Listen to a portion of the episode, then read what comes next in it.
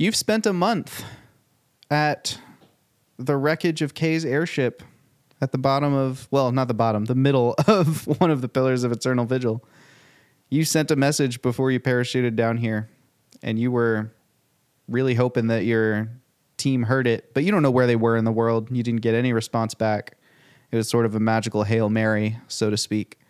Um, and it was Kay who helped with it. So, like, that's as reliable as anything Kay says really is.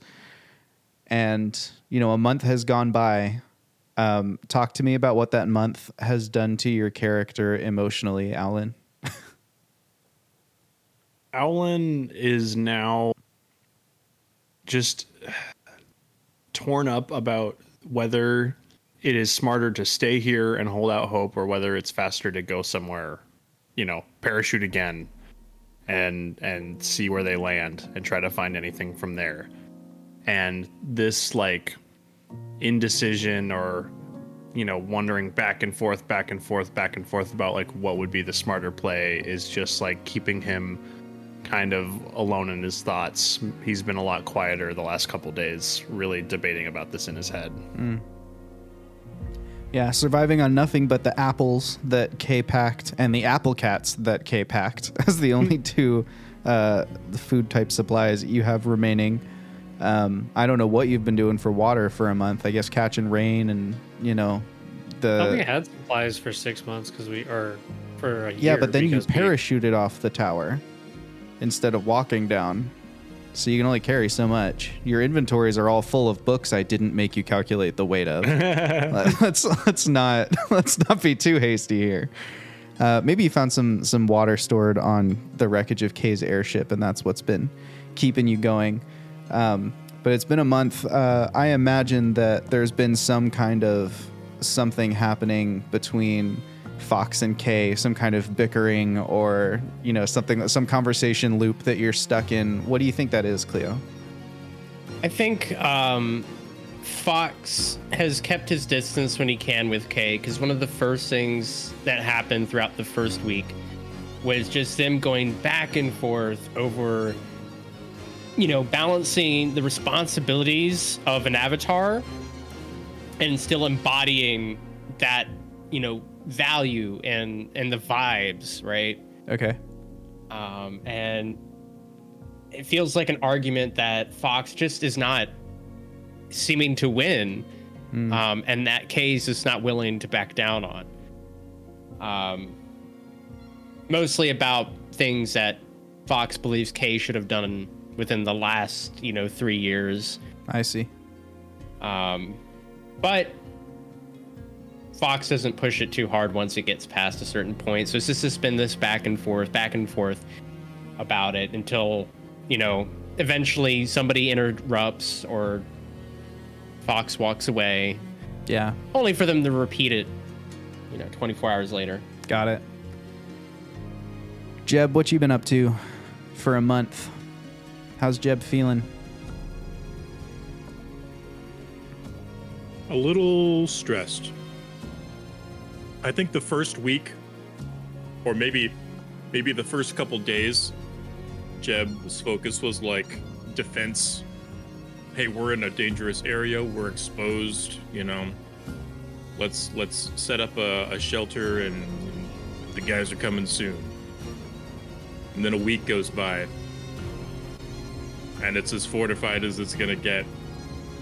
And the night watches are not as vigilant because it's been a week already and the second week goes by and you know he's he's trying to he's trying to read grandpa's book he's trying to study but kay and fox are bickering in the background mm.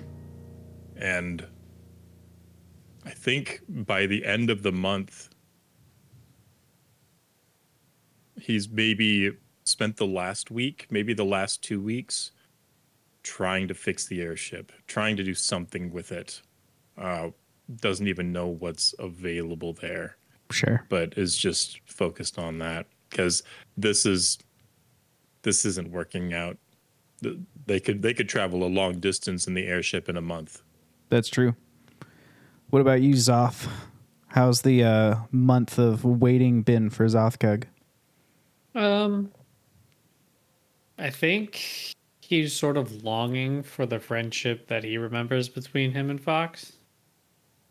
Um, and he's sort of been reflecting on that in their last conversation and not wanting to push it, giving Fox the space that uh, Fox wants, but still longing for that reconnection.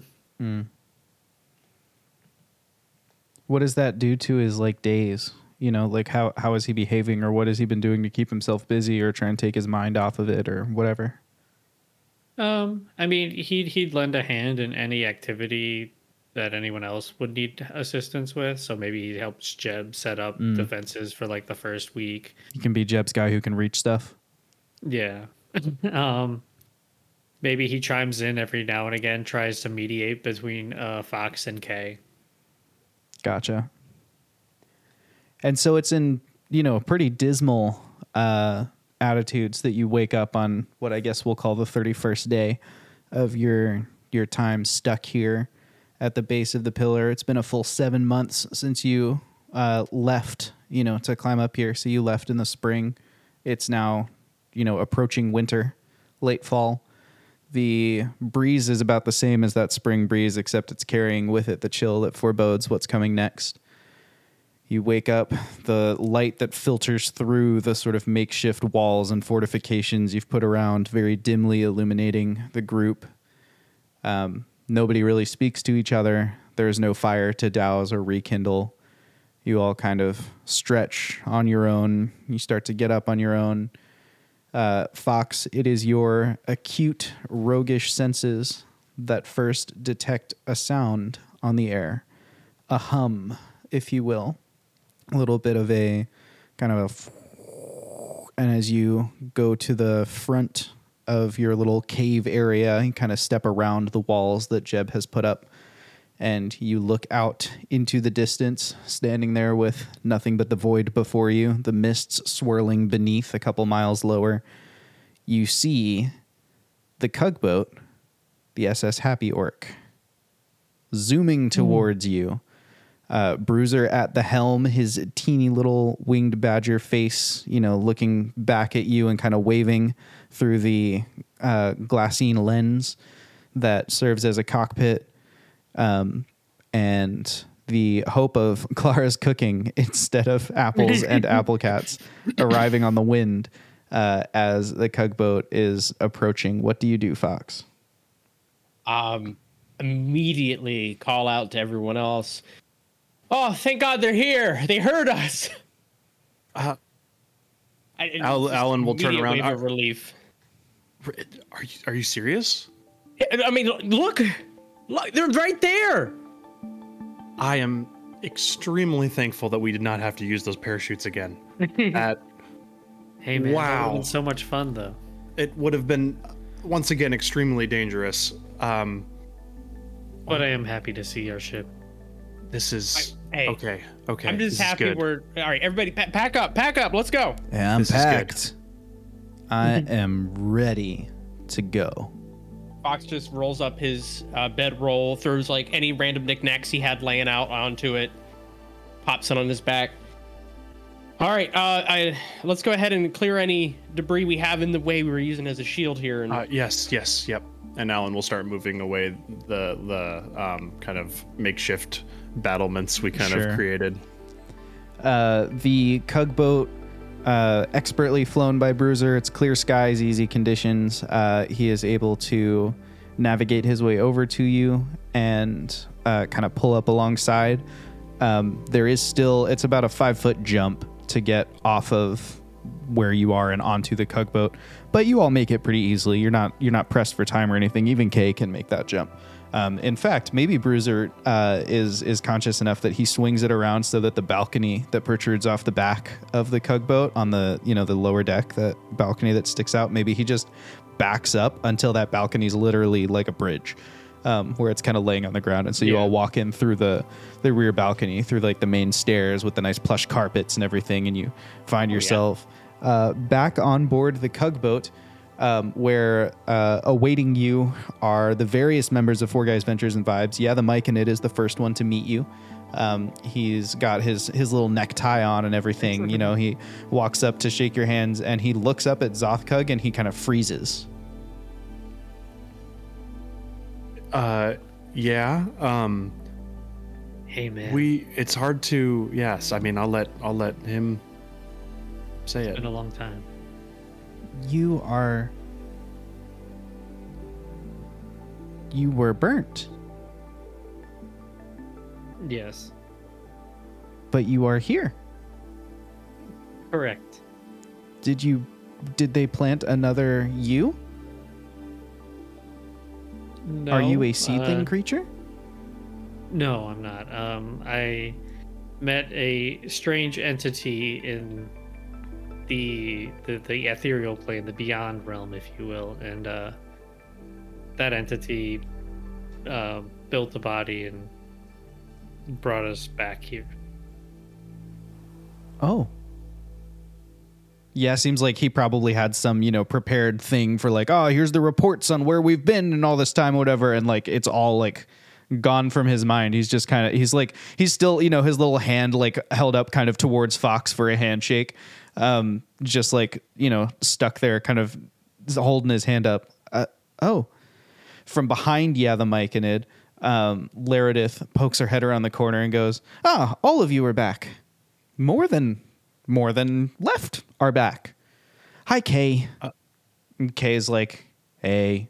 She's like have you been bothering them since they found you? Yeah pretty much well that that tracks and who are you she points over at zothkug i can't remember did she meet zoth or had he died before you i think he died before you got laredith right No, I think he died. He I died think- after No, because Dude. we Meredith made it. helped with Yeah, you're trying right. to Yeah. recover Zoth, You're I right. believe. Yeah. Do is the arc that came after that. Hello, Yeah. Zothkug. Welcome back. I I am pleased Thank- to see you back, though uh, your story sounds a little ominous to me. But that is a, a matter for future study. Um, and you are kind of whisked back on board the the Cugboat as you know the various crew members come to say hello to you. Whatever. Um, Ronald, the intern, the manager, the intern, uh, runs up to you very excitedly, his curly hair kind of bouncing. Uh, he goes, "We found them. We we found Duffin, and I have procured for you the ruby dust." And he holds out his hand, and there's a little pouch in it with uh, exactly as much. I don't remember how much you asked for it, but exactly as much Yep. ruby dust as you sent him to get from Duffin. Um, and so he- Amazing. he holds out the the little pouch to you. It took us a very long time, and I had to consult the maps several times. And behind him, you hear Garlo go, "I took over," and and I just told Bruiser where to go, and then we found him. But that's cool. You can have the credit. He totally did it. And then he like turns around and walks off to go in another direction.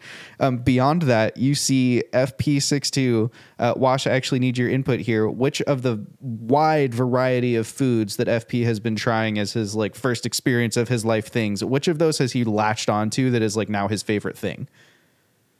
100% is meatloaf. Meatloaf. So he's got like Mm-hmm. just a huge plate of meatloaf like in his hand at all times, you know. And FP is also significantly bigger Oh, than you recall him being. he's like put on some pounds. He he's doing the thing where he's taking the leftover meatloaf and making sandwiches out of it, and so he's always got like a leftover meatloaf sandwich. Mm. got with it. him. Is it like the single slice of bread like rolled like a taco shell kind of? Yep. Yeah. Yep. So so FP is like you just glimpse him in the distance with the the meatloaf rolled up in a taco shell. um and uh, beyond him is Gunner, uh, who's like, you could you could try eating anything else. Like we've got other options in the kit. You don't have to eat leftovers. Like we we have got, food I've now. got a stew cooking right Yeah, now. after we saw- It's- I'm I'm stirring it right right now. Gunner, yeah, Gunner's stirring something in the kitchen. Um, beyond him, Clara is organizing just racks and racks of spices. You can tell that uh, ruby dust is not the only thing that was purchased from Duffin um, when the the Cugboat came across him, um, and. Uh, I think it probably falls on you to initiate because yeah is so stunned by Zoth coming back. But at some point, you're going to wind up having a conversation about where the boat should go next and how everything went and whatnot. Um, who who do you think is the first to be like, okay, we have to talk about next steps, like we got to do stuff because it's definitely not Kay. It's Owlin, I would assume, but Okay, So Aquid would first say, "I, I see the company has grown quite a bit. yes, we have Oh, made yes. several hires, uh, and uh, even a demotion. And you see off in the distance, Joffrey is like, you know, mopping or something. You'll have to tell me about that late. Man, I, I need to catch up on so much else. Uh, well, um, I hate to uh, butt in, but um, yeah, uh, we've been gone for a while. Um, we would love to be updated on what what has been happening, and also we need to um, start heading towards wherever it is we need to go for the cataclysm. Well, we do know actually That where would we need be to go. Kavor's lair in the Yes. Cavorite Mountains because we got to She's sort of guarding the spot, so like it's not her lair, but her lair will get us there. So we got to go through Kavor. She'll and she, you know, Kavor and I, we go way back. I mean, I'm only like a couple hundred years old. I'm not, and Garlo's like Kavor and I go way back, um, being dragons. Alan like nods at at Garlo like, yes, I know that you know what's up, but we can pretend like this guy also knows what's up. Um, so uh so i'm gonna skip through this conversation a little bit because it will be long and mostly recapping things. Uh like you know you've got a lot to explain to yeah. And where you need to go um, on the other side of things yeah explains to you that the cugboat uh, following orders set off first to find duffin which is an enterprise that took them a long time several months just to track down duffin um, lots of people have seen duffin but nobody knows exactly where he is at any point in time and they did try to like offer him a ride and get him to come with them but uh, Duffin, who they actually found him in what was formerly Udril, and he said, no, he's got places to go, people to see. Um, he heard there were some refugees that he thinks might need supplies. He's going to go that way. So Duffin, you know, wandered off to continue on his journey, but was able to make all the important sales.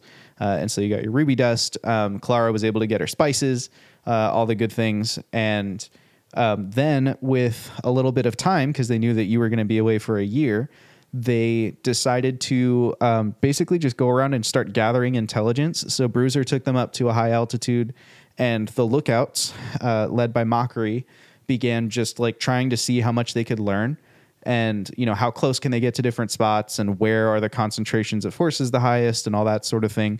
Um, and so there are some reports from the lookout side of things and from Mockery that probably Mockery would deliver to you in person as far as how that stuff is going. Um, and so Mockery, you know, well, first we we had to uh, visit with the western side of Ureda because it has been a long time since we went there. And she's telling you about Thraxenhaus domain, which um, the mountain has been thawed. And so, like Thraxenhaus um, lair up at the top of it has been basically exposed, and you know the mountain is like greenery now um, near the bottom, and the the forest that served as kind of a natural barrier has um, kind of grown out and become more of like a lush ecosystem, which to the lookouts implies that it is no longer influenced by the magic of an ice dragon. That's not a sign that the ice dragon is dead necessarily, but it is a sign that there's no lair there um, belonging to an ice dragon. So we don't know where Thraxenhau went, but he's not there.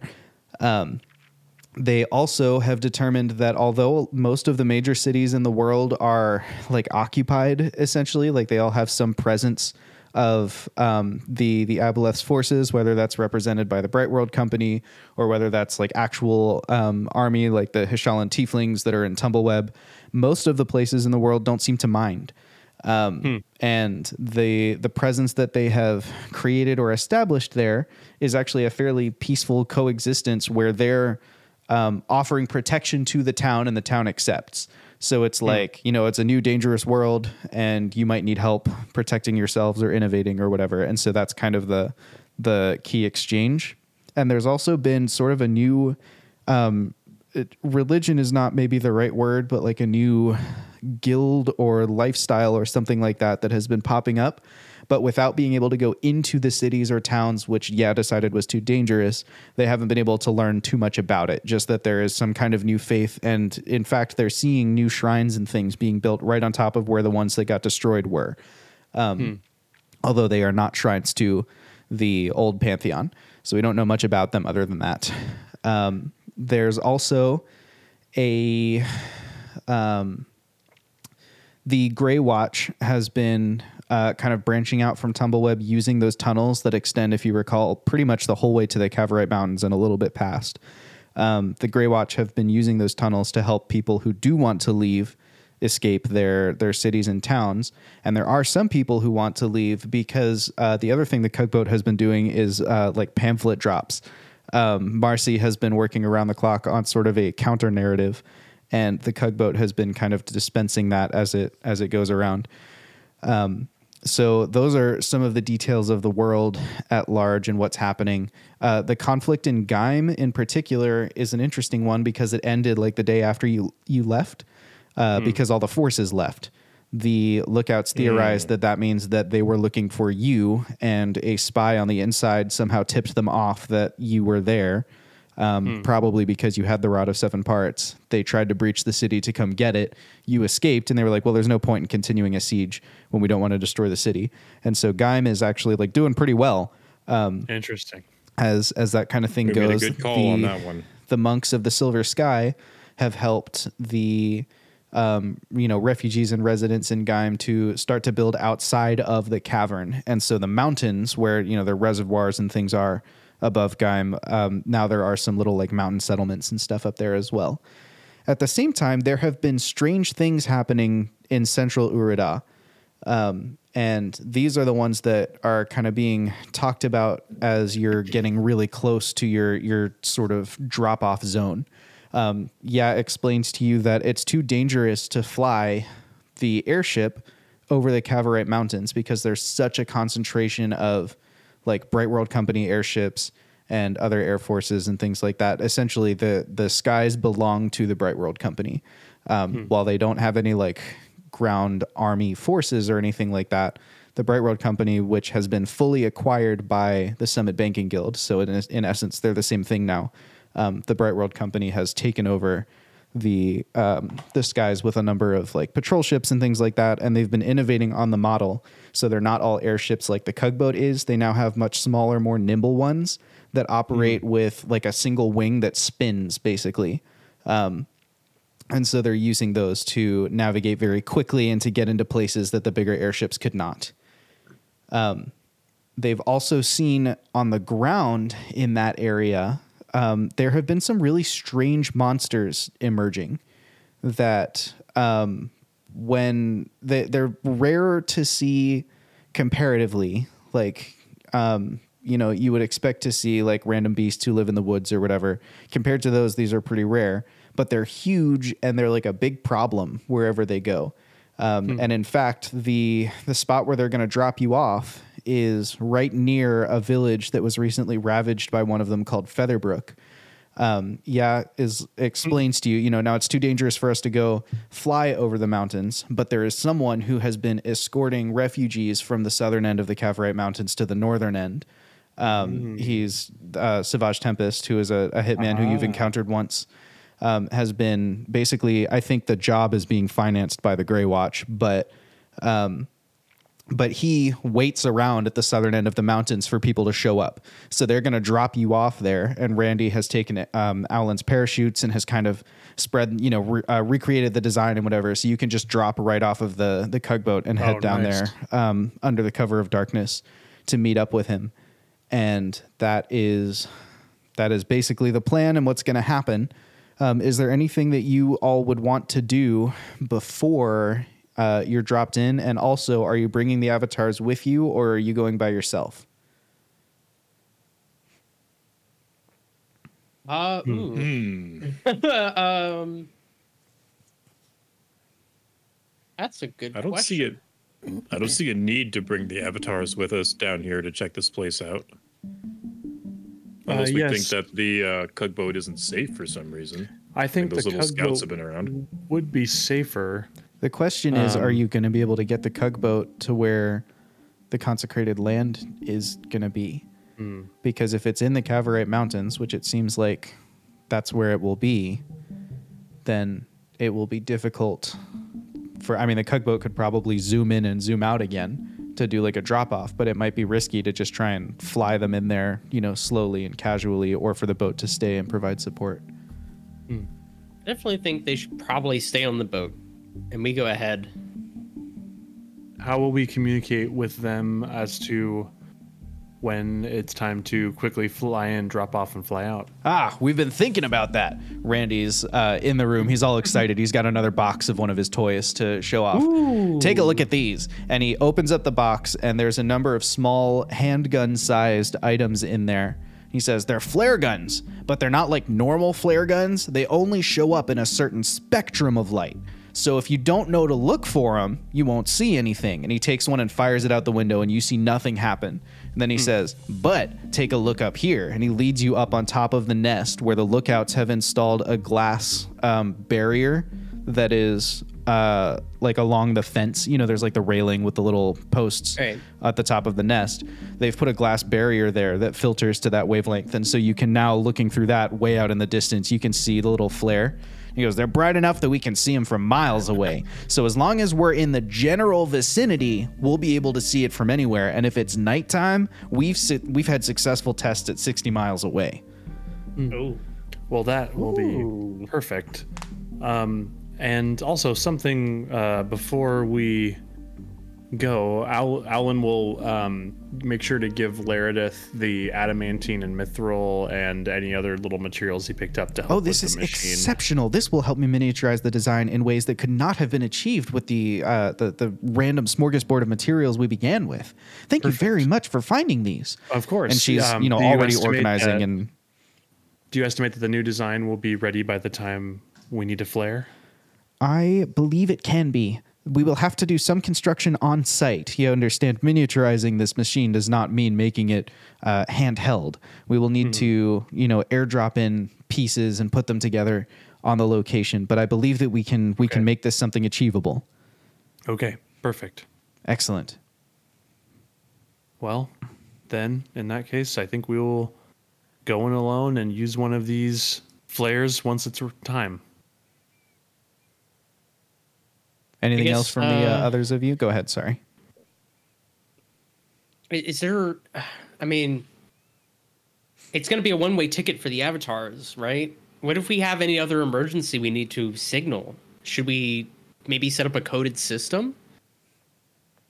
Shoot one flare for meaning this, two for that. I, these flares only have one color because you have it limited to a singular spectrum of light. But I think having more than just signal here and they bring the avatars when it could mean that you know there's actually an emergency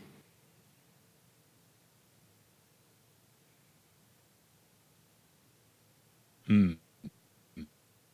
what about this how many of these do we have I've got five. are they all single shot Yes. And All I can make more, but uh, we have five right now on hand. So I know a little something about packing shells. Um, can I examine one of these shells, DM? Sure. And see if I can determine a way to reconfigure it so that it, it- when it explodes, it's like up and down instead of sideways.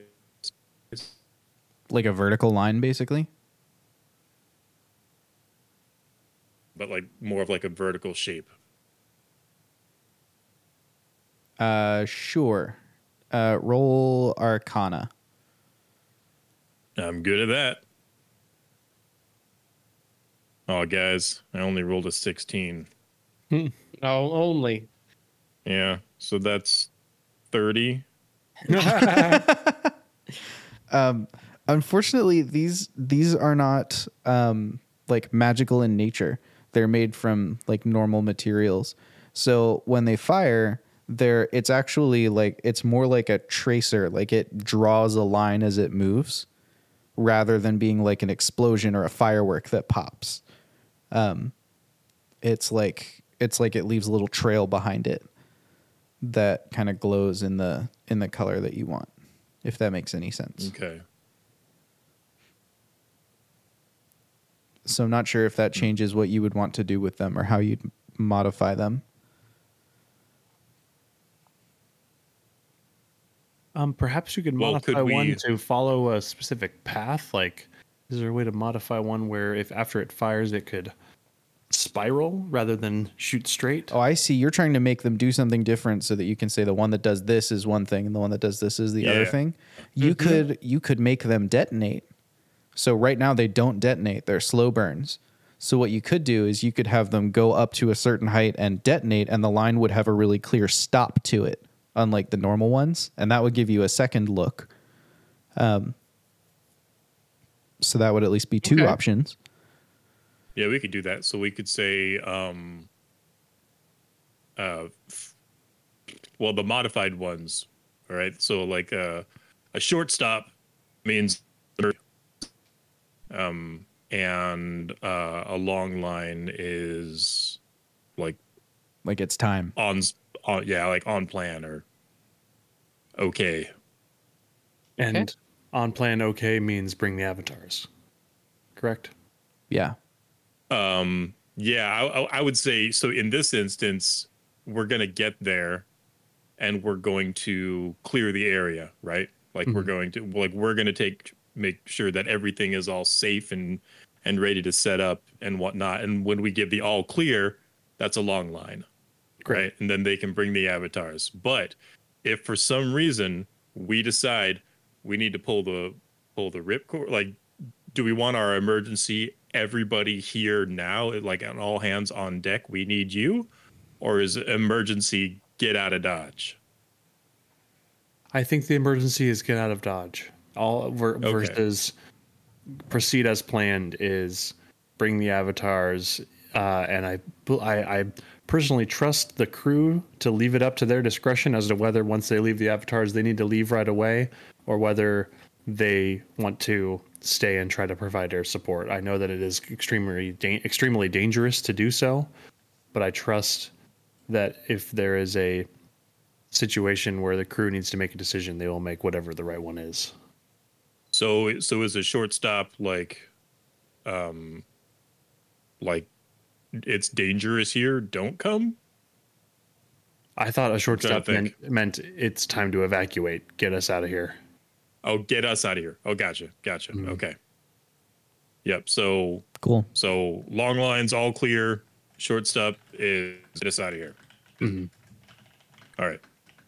Sound good? Yep, that'll work. Um, and Randy is able to make the projectiles that you demonstrate for him. So you have five. You have five flare guns, but each of them can fire one or the other. So you get five shots, and you just have to decide what the five shots will be. Uh, Trevor has a hand up. What's up, Trevor? Uh, unrelated to to this conversation, in the journey it takes to go from the uh, towers to um, the mountains. Uh, yeah. Goth would have debriefed, I guess, the uh, the other avatars about his situation, trying to gain insight if they have anything more to offer about the suspicious entity. Uh, as soon as you say Demogorgon, all of them are like, "No, that's no good. Like that's that's not going to be good." Um, and the the general consensus is that the the things are bad, and if he made your body, there probably is some kind of connection between him and you, but it's not it's not going to be like a scrying type thing because it wouldn't work right now. Um, so Ah. it it would be more like um, like your DNA would match kind of a thing. It wouldn't be like a um, like not like a connection that he would be using to track you or something like that. Um, if that makes sense, Born to Demigorgon. you would be more likely to fail like a you know a, a magic circle that was uh, like a, a cast of sanctuary or something, right? That's Yeah. the kind of thing that like might be an issue for you. Um, But it's not. They don't think that he's like looking through your eye. It's not like a Voldemort and Harry thing where he's like in your head. Um, Okay. so Or is he? Uh, as far as the avatars, Avatars believe it. it is not that it is not that way. Um, they also were like, yeah, so that guy's gonna be really hard to kill. So um, you probably that may be a problem that is beyond you. Like maybe just focus on saving the world this way, and maybe the next generation of heroes needs to take him on. We don't know. um, or you know maybe you become powerful enough, but right now. Uh, it, it would not be advisable for uh, you, even with your entire company supporting you, to go and uh, Oh. challenge that guy wherever he is and whatever he wants. I wasn't planning on. I just wanted more info because I had no idea who he was or what he was about, and then Jeb scared me with with uh, demon and demigorgon, and I just As it should more be. info. Yeah, it's scary stuff, man. Look, dude, it's all about your vibe. If you just maintain a chill vibe, then you got nothing to worry about. That's true, man. I always appreciate. Just be uh, like chill to and you. stuff. You know? Yeah. Don't harsh anybody else's vibe. Don't let anybody else harsh your vibe. Okay? Just remember the six tenets. Yeah, man. Yeah. um anything else before uh we we move on? Um, I don't think so. Any Alan, uh, any word on the safer truck? Uh, no, it is somewhere near Gaim, wherever you hit it before, as far as everyone knows. But like, they've had no reason to go down and get it, so it hasn't been visited or explored or anything like that. We Jeb holds up the little remote and clicks it. Just, just Just to see. yeah, ju- for old time's sake. Okay, For old time's sake. cool. uh, as far as you know, nothing has happened. Um, wait, wait, wait. Is this like Oh, much press longer after, Do- or is this like shortly after we just got picked up? Cleo's like, "Did you just drive our truck into the water?" No, like we're already we're already here. Oh, Fine. okay, okay. You're right. Yeah.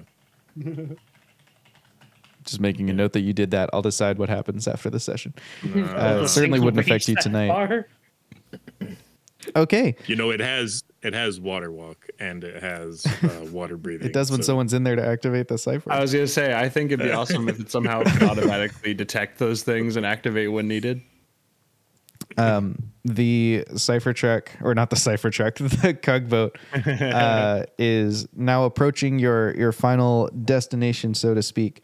Um, and the way that this is happening is it's been arranged that you'll leave in the very early morning so that you can drop under the cover of darkness, but then you have daylight to help you navigate and you know link up with TSAF when it's probably not so dangerous.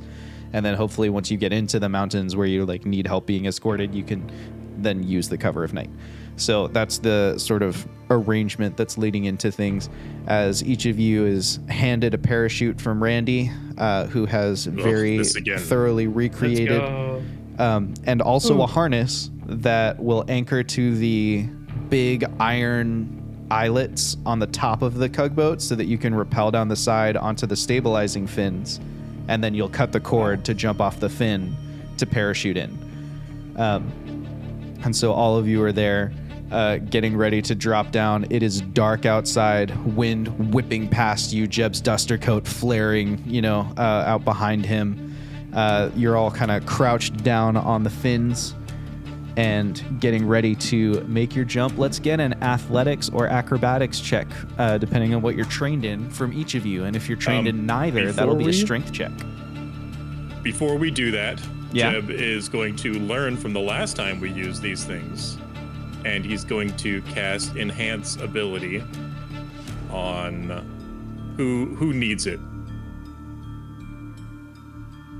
I'm I'm good. I think But I- Zoth needs okay. it. Zoth is Zoth- raising her Zoth hand. might need it. Zoth and Jeb, All right. And that's strength you're enhancing? and you want strength or dex, Zoth? It's advantage. Yeah. Uh, strength. All right. Well, I'll take strength too then. All right, we both get advantage on that. All right. As the tugboat begins breaking through the cloud cover and you can see the ground whipping past, uh, you hear the countdown coming from Bruiser through all of your little earrings of message that connect you back to the tugboat. In fact, it's not Bruiser. Bruiser's got to focus on flying. It's Clara who's going to count you off for your your jump. So you hear Clara's voice kind of crackle to life in the in the little headsets that you're wearing. Wait, what? Are we are we counting it down from 10 or is that too much? Should we count it down from 3? Should we count Just- it down? What are we just do using five. draconic or was this like in common? No, this co- common, common. I think we all speak. I don't speak draconic. Konnichiwa. Count it down from two two. I speak draconic. I knew I liked the fuzzy one. All right, are you all ready? Yes. Come Yes. back in one piece, Yes. honey. Three, two, one. Go. Recording. the the, cord, the cords that harness you back to the cug boat are all snapped. The tension giving way, they all spring back up to the eyelets they're clamped into and slap onto the wooden deck of the cug boat. At the same time, the five of you lean off. I'm sorry, the four of you. Uh, the four of you lean off of the stabilizing fins and just sort of walk off the boat. So the airship continues flying and you kind of walk off. You have that brief uh, vertigo sensation and then you are in free fall. Let's roll those checks. Your athletic, athletics, acrobatics, or strength. Uh, 14 or 13 for Zoth. Okay. 16 for Alan. Oh, Whoa. we, we all were Wash, what'd you get?" second. 19. 19, which for you is a crit. Uh, all of you are able to pull your shoots at just the right time. Uh, Tisav, uh, Savage Tempest is standing uh, at the base of the Cavorite Mountains, the southern Cavorite Mountains. He's gazing out at the morning. He knows that he's meeting uh, the Four Guys crew here because arrangements have been made previously via uh, a messenger, probably through Scale and Sons. Um, and as you are standing there watching the you you kind of pick out the the darker shape against the dark clouds. You know you see their airship come down you see the dark little figures on the fins and then you see them jump backlit by the rising sun uh, down towards you uh, doing their best to be stealthy. But bruiser or whoever i rolled for did not account for the fact that the sun rises uh, in the east. And so because they're jumping down to you here the sun is literally silhouetting them towards stainless. Uh, their chutes all open and you see the the gliding begin and they all come in uh, pretty pretty much in sync like in almost in formation and they land we've done this before. just a little ways away from you uh, in the trees. You know, it's maybe a five minute walk. Your ranger senses keeping you very stealthy and silent as you walk towards them. Uh, what are the four of you doing? Like as you you finished landing, you're somewhere in the the tree line of this mountain. You know, how do you dismount? Basically, describe your cool hero landing or your fumble. Like what you know, just just hit me with the the exposition. Um, Alan is going to uh, like he's he's all he's in his special ops mode. He like never got to do a mission like this when he was in the military. He's got his rifle of ice knife like up with him as he drops. He's like looking around all like you know very vigilantly, and when he lands, he gets into like a on one knee pose, like you know Yeah. scanning around, making sure everything's good. Cool. Is he going to Fox- cut the pack off, or is he going to just let the parachute kind of drape over him? He's gonna cut the pack off. Cool. Uh, Fox drops in right behind him. Uh, the poorly used bow drawn and ready. Um, and as he hits the ground, he goes for a quick forward roll, uh, letting go of the pack off his shoulders um, as he does so. And immediately just doing a quick 360 scan right next to Alan. So Zav, um, as he's parachuting down and his parachute opens, he's just kind of enjoying the scenery and he kind of forgets to steer. So he ends up like flying into a tree and having the scene where like you fall through a bunch of branches and then get stuck like right above the ground. So he cuts the chute and drops. Okay. Uh, Jeb, when he sees Owlin like cut the chute, he's like, "Dang, I didn't even know you know, I could do that." Um, and so he's going to wait, a, like, come in a little bit behind them after they've all dropped down, and in a soft patch of dirt, he's gonna cut the chute and like nosedive down into the ground and start burrowing and go and start digging into the ground. That's cool. Uh, so Savage, you arrive having you witness all of this basically, and then you know a couple seconds later you arrive. None of them have spotted you just because your your ranger ring is so good. Uh, so how do you break the silence? Hopefully, the silence is broken with a little. He's gonna take out of his mouth what he's puffing on, toss it in front of him, and step on it, and just say, "You guys know how to make one hell of an entrance." And you know what that means? It means it's story time at the Wing Badger Tavern, and we will be right back. Sinir, After this Grontos, ad. Kotix, Olara. Long ago, the four ancients created a world in harmony. Then, everything changed when the chat emped magic. Only Kelnor, master of good vibes, could stop them, but when the world needed him most, he vanished. Two years have passed, and four adventurers have discovered a conspiracy, a company selling magic. And although their roleplay is great, they have a lot of XP to earn before they're ready to save anyone. But I believe they can save the world. Welcome back to the Wing Badger Tavern, where friends tell stories. I'm joined by some of my friends. Introduce yourself, friends. Oh my gosh, I'm one of Josh's friends. I'm Jake, and I play Alan Woodrear, the Aasimar barbarian artificer um, that just tried to do his best cool, awesome military style landing.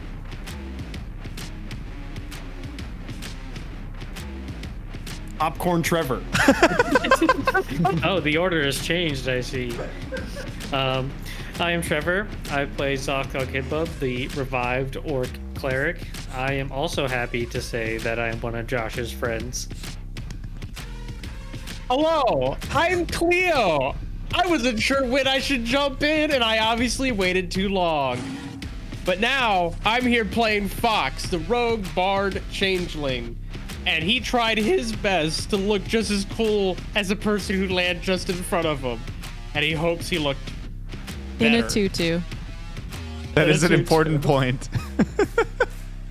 Hey, I'm Wash. I play uh, Jebediah Peppermint, the gunfolk mole wizard who fires spit and spits fire. And apparently today's turn order is a Tetris piece. So I'm really excited about that. Hello, and I am Will the Wisp, and whatever you're saying didn't matter to me apparently. I'm Will the Wisp, and I play Clara Albuquerque, the fairy dragon and personal home chef of the Cug Boat. On to you. What's happening, And I'm, I'm just kidding. It's T Sav. My name is T Sav.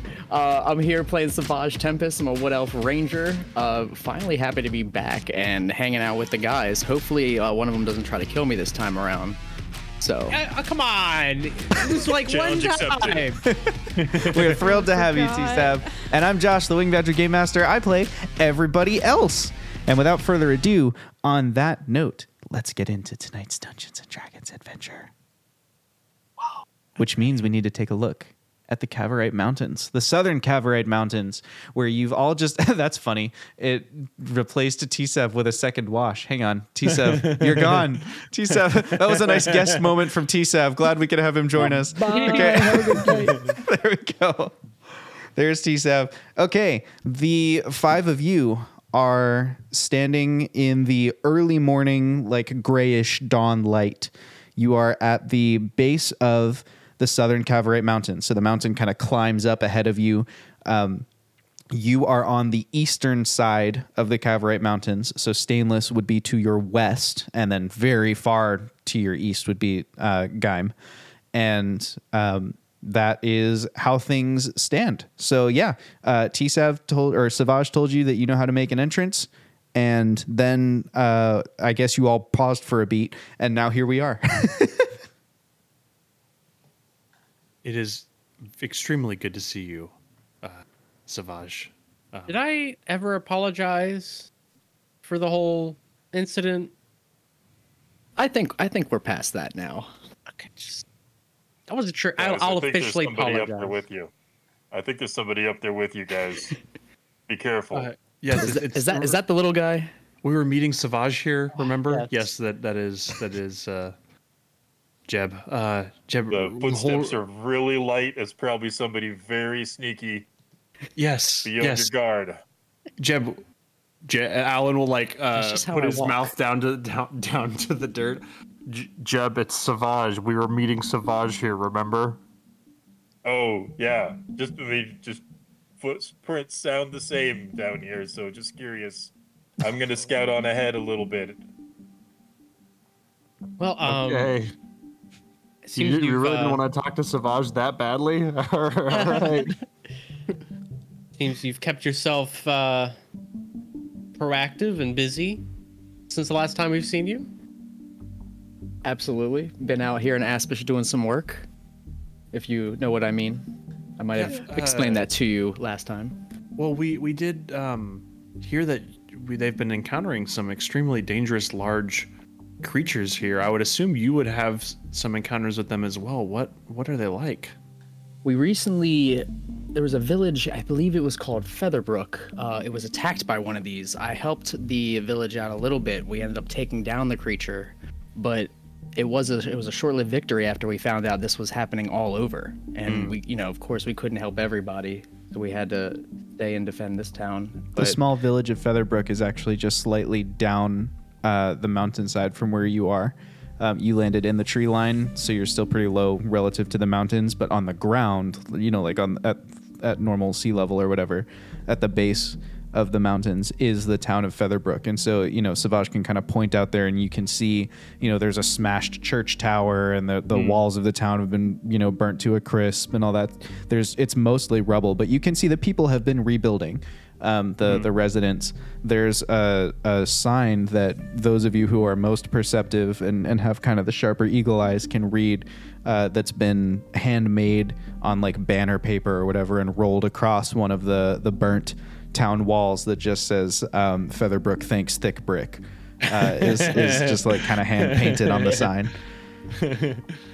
Um, Um, wow, that's that's all right. Uh, well, I I mean, I guess try to catch you up. Uh, I mean, obviously you already know what we're trying to do, ish, and but I mean we've gone all over the world since the last time we've seen each other. And uh, by the way, I no longer just have a peg leg. Look I at was this. just about to notice there was a little bit of extra gleam coming from there. yeah. Look at this. Fox pulls up his pant leg. Like, whoa.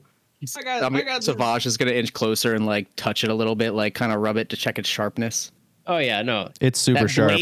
Fox hardly ever uses out. it. It's like brand new, basically. that blade Also- shoots out and it's it's it's great for combat and it makes me I've, I've had to learn more of a martial fighting style than the sword fighting I was used to but Interesting. Maybe I'll get lucky to see that on the actual enemy and not on myself. oh I, I, I said I apologized I told you, I'm over it. I'm over it. Um, also, uh, just to give an example, I guess, of how much time has passed since we met you and and then departed. Uh, we we passed way, we, or we parted ways. Savage, uh, Zothkug died and then was resurrected. So, Oh, I mean, I I die inside every day. Is that is that what you mean? uh, no, I mean in a quite literal sense. Oh, Um, but yeah we had a funeral and everything I missed it. Savage is just gonna look Zoth up and down and just kind of hit him on the shoulder. Well, you still look good to me. Thank you. yes, he's remarkably great, actually. He's gonna sit Ah, back, just kind of yeah, man. dumbfounded, like, okay, that just happened. only takes a deal with the devil evidently Wasn't the devil? I said a devil That's a story I'm gonna need to hear around the campfire. I think uh, I think we'll have plenty of a chance to do that. But um, I would assume if we're heading up the mountains, that first stop would be through Featherbrook, and then Absolutely. onward from there. If you need to grab anything, there's not much here, uh, as you can see, but I'm sure Mhm. I've, I've I've made I've made friends with the people here. That's good. How many days would you estimate after Featherbrook it will take to to get to um, Kavor's lair? T7, if they can if they can match your pace, you're pretty sure you can get up there in about two days. Yeah, I actually because I leveled up, um, I also now have an advantage going through mountains. So that means people, anyone who's traveling with me, up to ten people, has that same advantage. Nice. I'm pretty sure that's what I read right.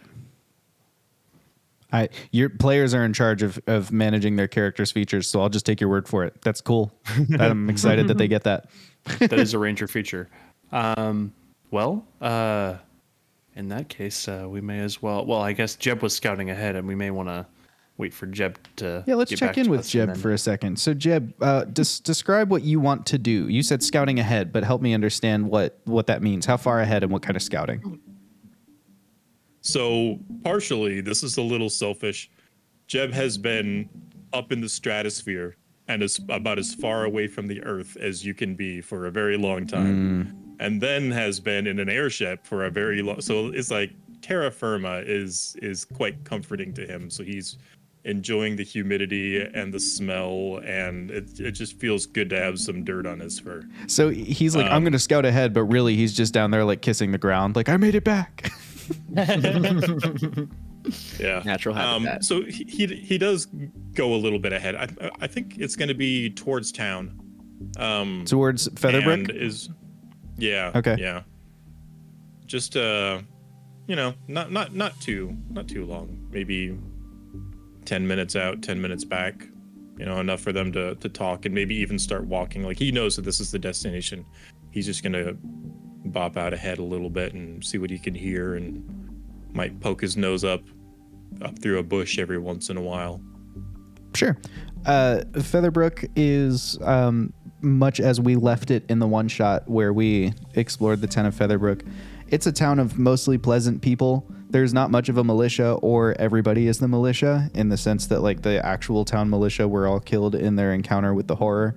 And so everyone just kind of banded together, but it has really created like a sense of unity in the town. Like, you know, even their disreputable thugs are, are you know, now contributing members of the of the village society. Um, there's a guy named Jeremy who like everybody is very respectful and you know shakes his hand and whatever when he comes by. They all seem to kind of trust him now. Um, he's actually opened up uh, a bar like you know in place of the tavern that was kind of uh, burnt down. He's he hasn't put up a tavern. He's built just the bar section, so it's like outdoor open air. He's just built a bar and then pulled whatever could be saved from the cellar out and is like, "This is the bar, open bar for It's an everyone." open bar. Yeah, and he he literally like he's not charging people. He's just like, "You're all helping in the rebuilding. I'll get everybody drinks, you know, and keeping everybody hydrated." and um other than that, like, you know, it's a it's a town in in disrepair. So there's not a lot of supplies or anything there, but the people are nice enough. Um, Jeb, you regroup with the rest of your companions as you all stroll down the the mountainside into Featherbrook. On the other end of it, you know, like the northern, basically, you're you're going north. So you're going to go north through Featherbrook, and then the path will take you back up into the mountains, like towards Stainless, um, as as Savage is leading. So, is if there's anything specific you want to do there, you can. Um, otherwise, we can just pass on through. Um, Fox, uh, I figure we might be. Are we going to spend some time like at a single night in, or because we got dropped in at dawn, so I'm assuming we're not going to spend like a day here. Right? It's like No, morning right now. through. Yeah, like early Okay, morning, what, like 30 minutes maybe. just barely after Um, sunset or sunrise. I might uh, stop by the bar um, just to see how people are doing, see if I can't hear any gossip of you know anything. Nothing we probably haven't already heard. Um, but also just trying to see like how what people think of the four guys, you know, and in the situation with that. um, you you come across uh, three types of person as it relates to Four Guys Ventures and Vibes. Uh, there are people who've never heard of Four Guys Ventures and people in this Vibes because it's a pretty small town. There are people who, on the newfangled televibes, they've heard about how bad Four Guys Ventures and Vibes is, uh, and they don't want nothing to do with that, you know, that kind of nonsense. And then there are some people who got these cool pamphlets that got dropped to them that have this really interesting story, or you know, that just like fluttered down from the sky one day, and it talks about this cool story where Four Guys Ventures and Vibes was actually founded to help resource people who were trying to bring magic back to the world, and that could be cool. Um, and they, those people are the most interesting to talk to because in addition to like that opinion where they've just read your pamphlet, you get a couple of them talking to you where they're like, "Yeah, it'd be really cool if Four Guys Ventures and Vibes kind of linked up with some of the new prophets, you know, because they're also trying to bring magic back to the world, and so they could maybe work together. They could be like a cool team. You know what I'm saying? It'd be, it'd be pretty cool if they all got together.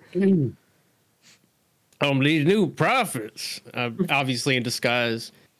Uh, what you, what are you talking about, new prophets? Well, they tell people not to call them prophets, but I always say a prophet's a prophet, and that's why I went into business. But what I'm trying to say is that uh, they they've been setting up, you know, their little what do you call it? Their shrines uh, over the the old religious sites from the gods who abandoned our world, and they're like, we're not the gods. Don't think of us as gods, but like we could maybe bring magic back, and we're trying to make a difference. And you know, some of the stuff they do seems pretty magical, seems pretty cool. So I don't know. It just seems like there's a lot of overlap, you know, between Yeah. the two, between the two little. Do they have a pamphlet? no, they don't. They don't have a pamphlet. Sorry. Uh, I try to try to read up, and they don't got a pamphlet. That's mm, means they don't really care to tell me about themselves. Now do they? Well, they're on the televibe sometime. I'd show you, but all of our televibes were destroyed in the attack. Mm, I don't know about all that. Can't trust what uh what televibes tell you. Why Who not? knows who's controlling that? you Why know? not? It's televibe. It's just a real person on the other end. If it happens on the televibe, it's gotta. if it happens on the televibe, it's gotta be real. If I told you the sky was purple just because I'm real, do you think that's true? No, but you're like kind of old and crotchety. The per- the people on the televibe are very nice. Mister Oh, Sav is, bet- I is very well dressed and seems very knowledgeable and respectable. I'm just saying, you gotta keep your faculties about you and, and maybe think why they're telling you the things they are and work from there. And maybe that they might have motives to tell you the things they tell you. I, I'm just, you know, I'm out there, you know. What do I know? I just cut wood, wood cut, chuck wood, you know. You're very strange, sir. I'm gonna go back to helping rebuild my village now. Uh, fair enough.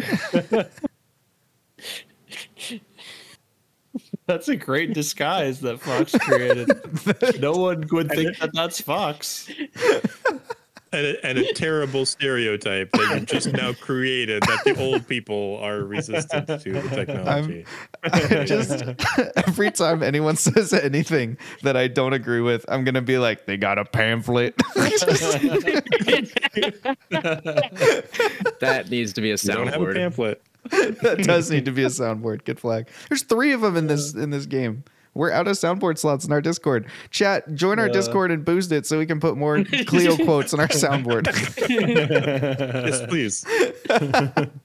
oh. okay, so you have that yeah, conversation. um, I guess Fox then uh, probably takes a moment to like change where he is and then reappear as Fox. And, uh, you know, goes ahead and tries to entertain the few people who are taking a break. Sure. To try to spread the good vibes. Cool. Uh, and plays on the sax a bit, like.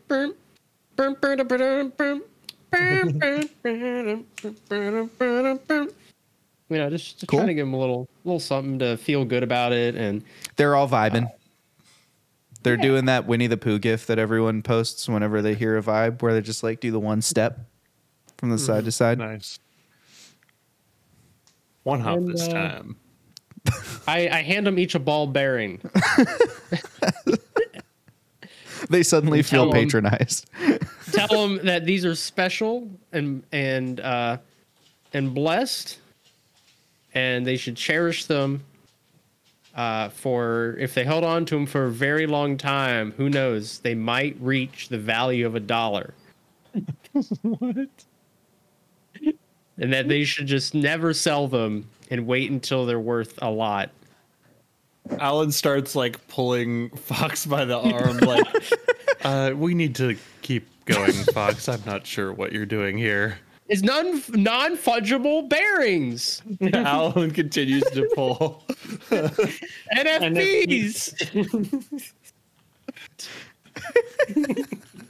Uh, this this is a, I told you that this concept just doesn't work. It it doesn't make any sense. There's no actual value. As Alan continues to pull. I'm telling you. I the one guy told me it was a great idea and I believed him.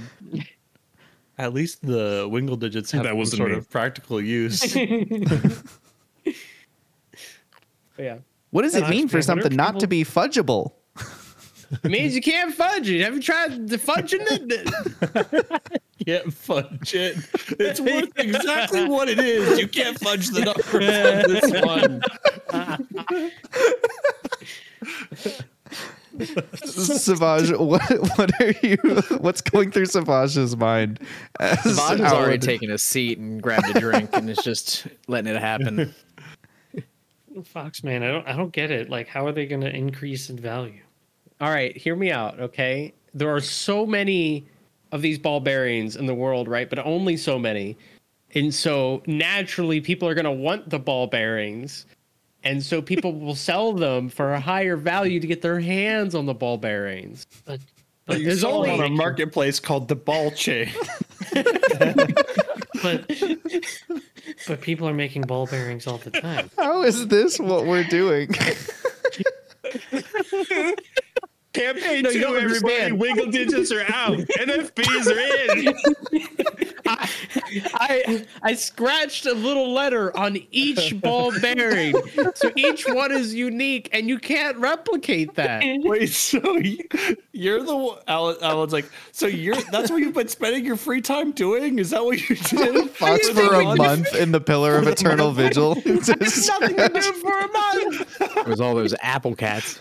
That's I'm why all you. of my ball bearings have a little letter on them now. I found I found a little book right before we left, and it told me about all this economics and the future of it. And I and I'm telling you, uh. this is it. I don't have music appropriate for this conversation. Fox man, I think you should leave the economics to the chief financial officer. I, hey, I'm just saying, people are gonna want to start buying these ball bearings, and I am the oh. supplier of said ball bearings. I don't think they will. Plus, you're giving them out for free right now. Well, yeah, Anyways, It's it's I have to give a few out for cheap, and then people realize their value, and then if they want done, more. if we're done giving a few, They're out gonna for have to come I up to you and time like solve puzzles to get them. Okay, okay. Well, at least I'm gonna grab a drink, and then I'll I'll be on my way. Jeb is it caught in a thousand yard stare, thinking way back to a briefcase in a in a previous time. I rolled an intelligence check for the town, but they got a natural 20, so it doesn't catch on. Darn. If they rolled lower, there was a higher chance that NFBs were going to. Yeah, there was a chance that they were going to this be like, wow, If these seem really valuable. I'll just hit you up the next town. It's fine. Yeah. Oh, you had a pamphlet. You explain it. That's what's missing. Jeb, you're right. And as Fox finishes the last bit of his drink, he sets it down, pulls out a piece of charcoal and some parchment, and begins creating his first NFB pamphlet. On the way, Hey, of course, you know, he's uh, walking. Nice. I want a pony. Zoth, you want to help me go find a pony? Sure, man. Oh, like for traveling? No, as a pet. Yeah, of course we're traveling. What? We can't have a pet pony? Well, oh, I guess your shorter legs. That does make some sense. We've been Yeah. flying a lot. Well, Mhm. okay. I'll help you out, Jeb. Sweet. I Well, wanna Are go you guys find trying pony. to something. find one or gonna buy one? Yeah. Oh, hey, look, there's one over there that isn't being used. Maybe I could buy that. what do you think? Yeah, man. Go for it. Sweet. Excuse I'll me, tell sir. you this pony, and how much would you like for? How much are you willing to trade? Do you have a do you have an info pamphlet on the the pedigree of this pony? I, I, in fact, I, I do. I've been waiting for this moment. I, here, here you go. As you can see, uh, th- this this pony here has been bred by the finest ponies. Look, look at its hair; it glistens with the light, and you can tell because I brushed it. I keep it up. I maintain it every day. Now, of course, Ah, you uh, maintain it. I got it. Nice, it, nice. it, it, it won't stay that way unless you take care of it. You know, that's that's purely, you know, once I sell it to you on you. Uh, but yeah, you know, this pony could lift up to uh, a, a hundred pounds uh, without with ease. Uh, I, I've never tested more than that. To be fair, Is it already shoed? Can I use? Yeah. Uh, I can then- I can shoe it real quick. Uh, it would take about uh, thirty minutes. Is it house trained? Uh, I, it's trained to avoid going into houses. Okay. can I uh, use meant. animal animal handling to determine the quality of said pony? You may. I got a 19. That crits in my presence. It's a great pony. It's been bred by the finest ponies. It can lift and haul 100 pounds. It's, it's- it's been trained gosh. not to go into houses. Would I, would I It's be able? it's even documented. Oh, in in like 30 minutes, it could be shooed. Would I be able to ascertain a fair price for said pony? Whatever Cleo asks for it is a fair price. Now, I- I've been hearing about them NFBs, and I've already been worried about them Wingles. So I I won't take nothing but gold. Gold will outlast all of this. You'll see.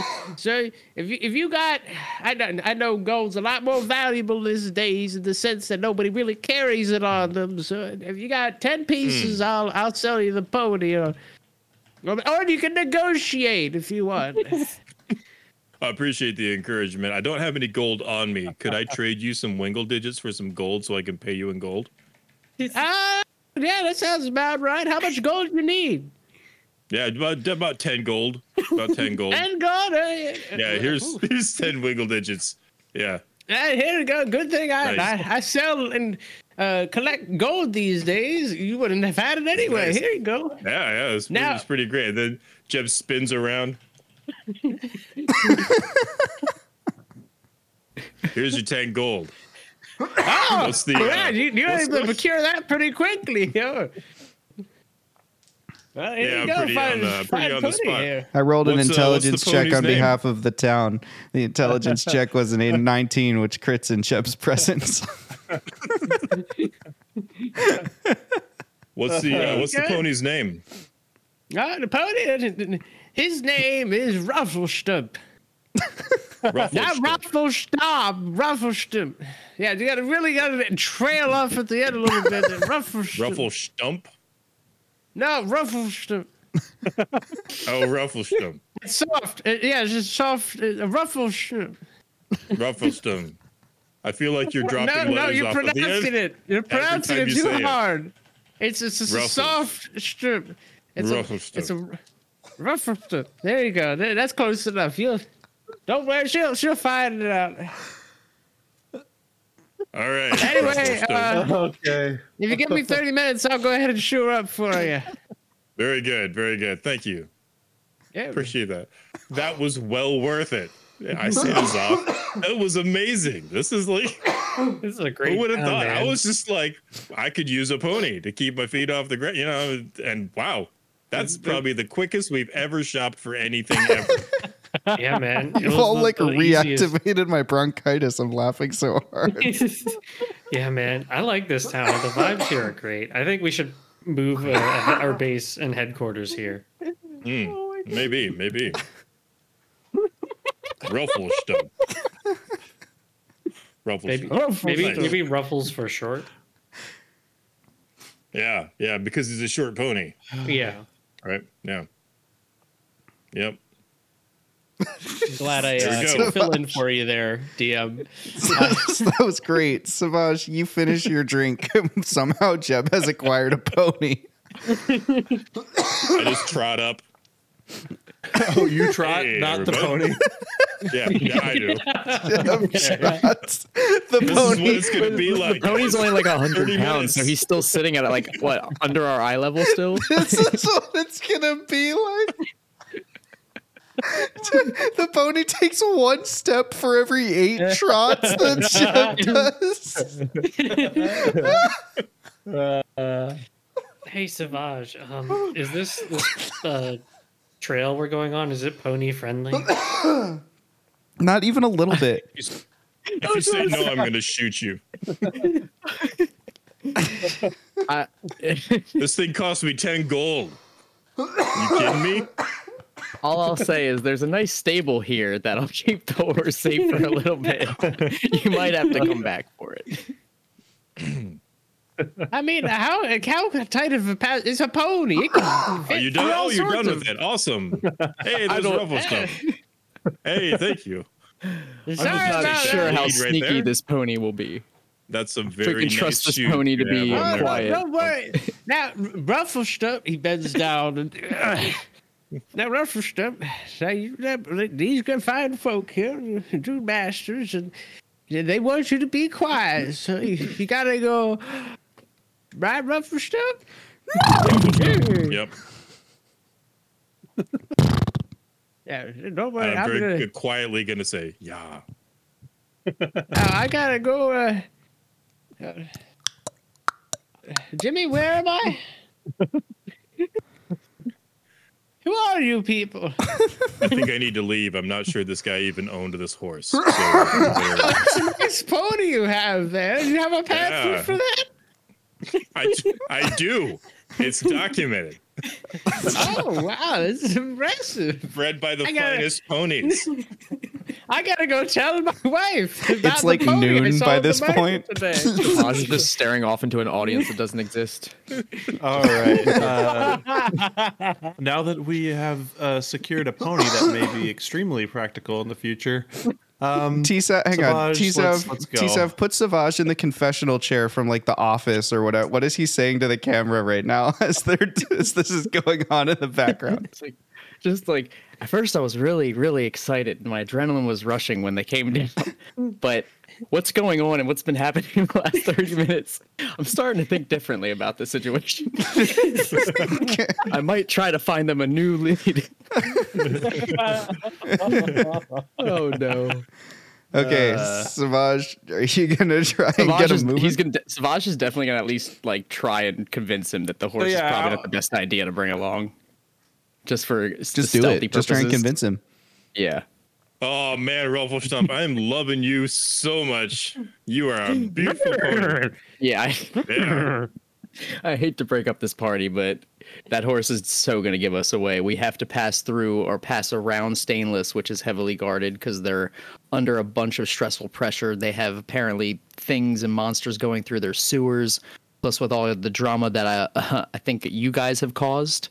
Um, their city is in a little bit of unrest at the moment, so they're high security. There is also another building that is in the center of the mountains with random security. I have yet to find out with all the passages I've made what this building is.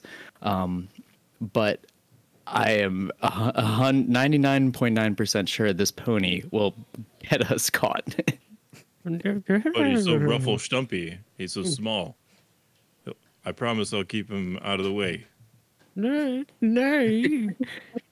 can the, can the pony roll to convince me? Yes. I'll roll on behalf and, of the and Jeb pony. tells him, the pony rolled a natural one. No. Chronal shift. Chronal, Chronal shift. shift. the pony's rolling again. Okay, wait. I have to look up the stat block for a pony.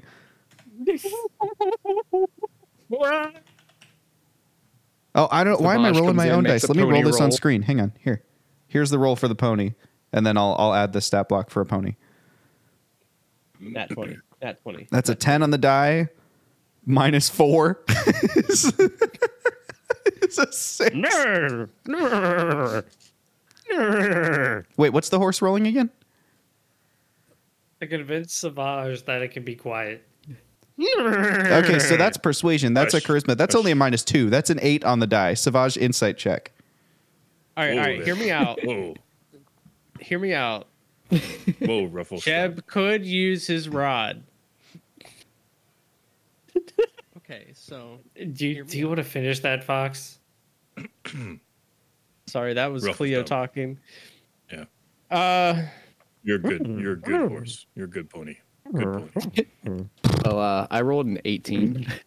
Savage, you are confident that no matter this pony's intentions, uh, it has freshly shoed feet and it's going through a mount, a rocky mountain area. It is not going to be able to keep itself quiet. Clap, clap, clap, Yeah. clap, clap.